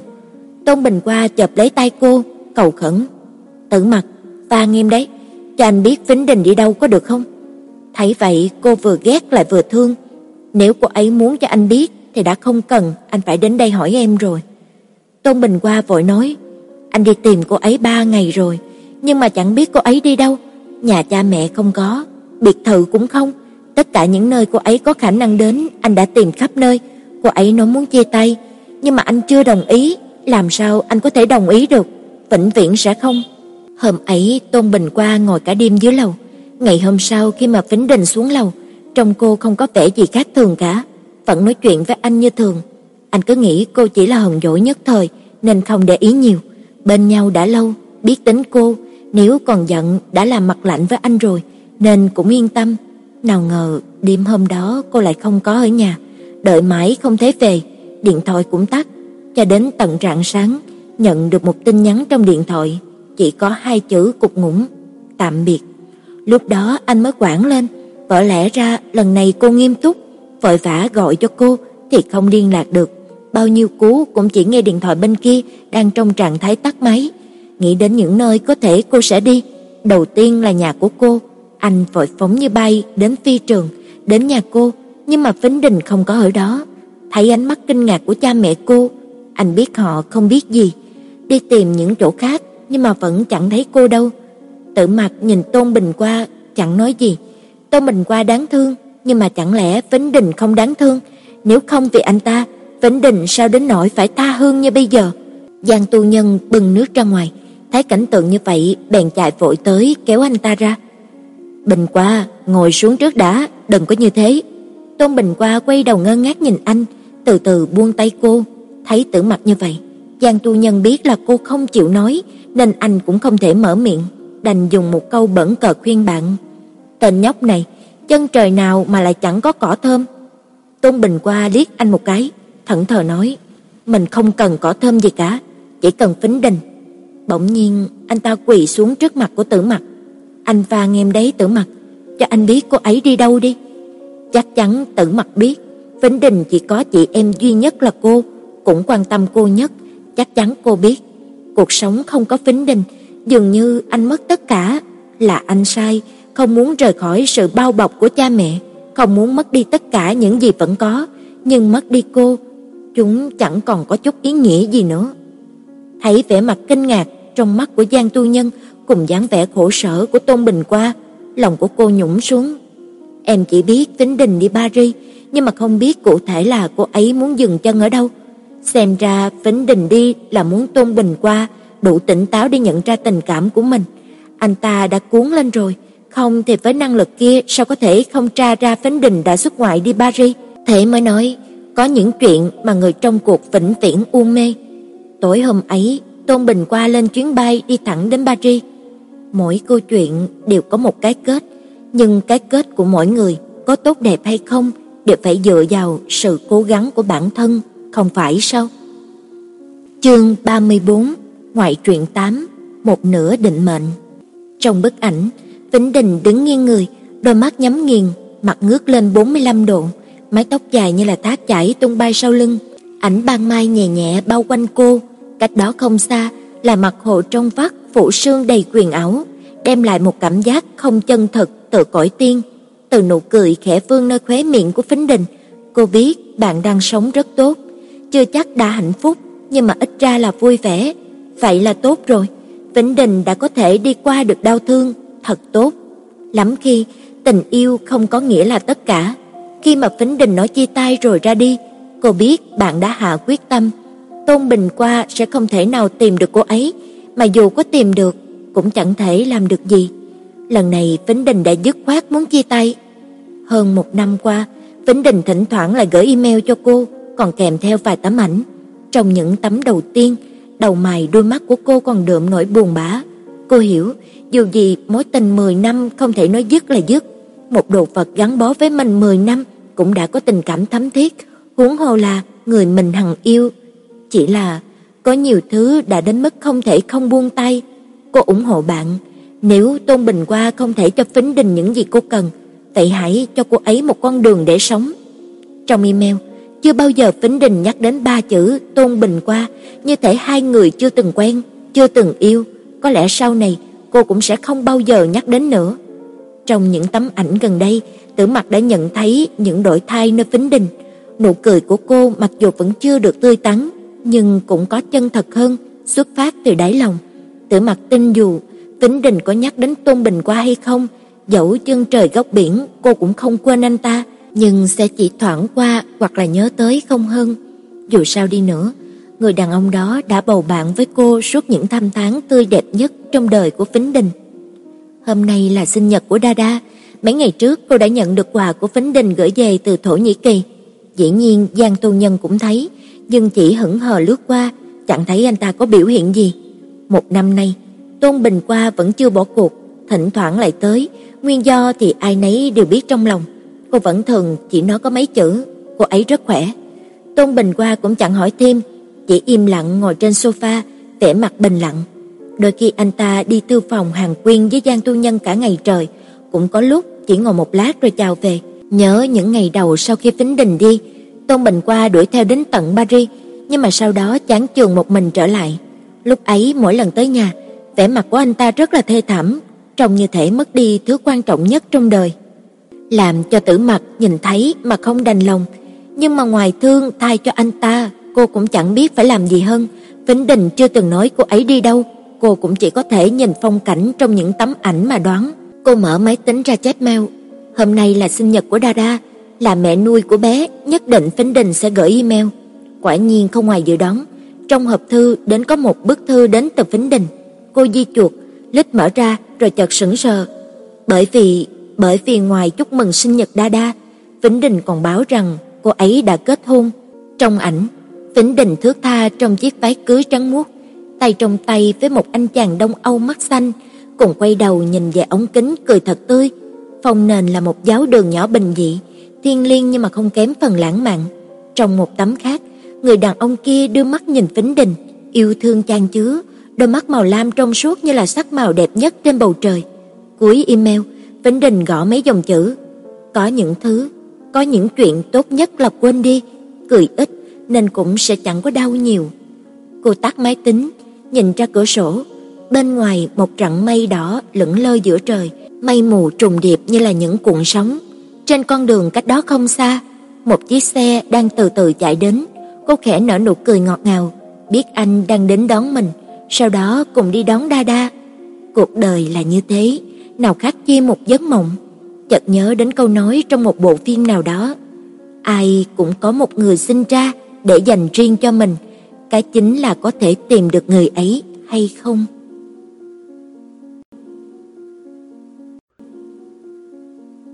Để ủng hộ kênh, quý vị có thể để lại bình luận cũng như chia sẻ hoặc có thể ủng hộ tài chính trực tiếp về các địa chỉ đã được ghi ở phần mô tả.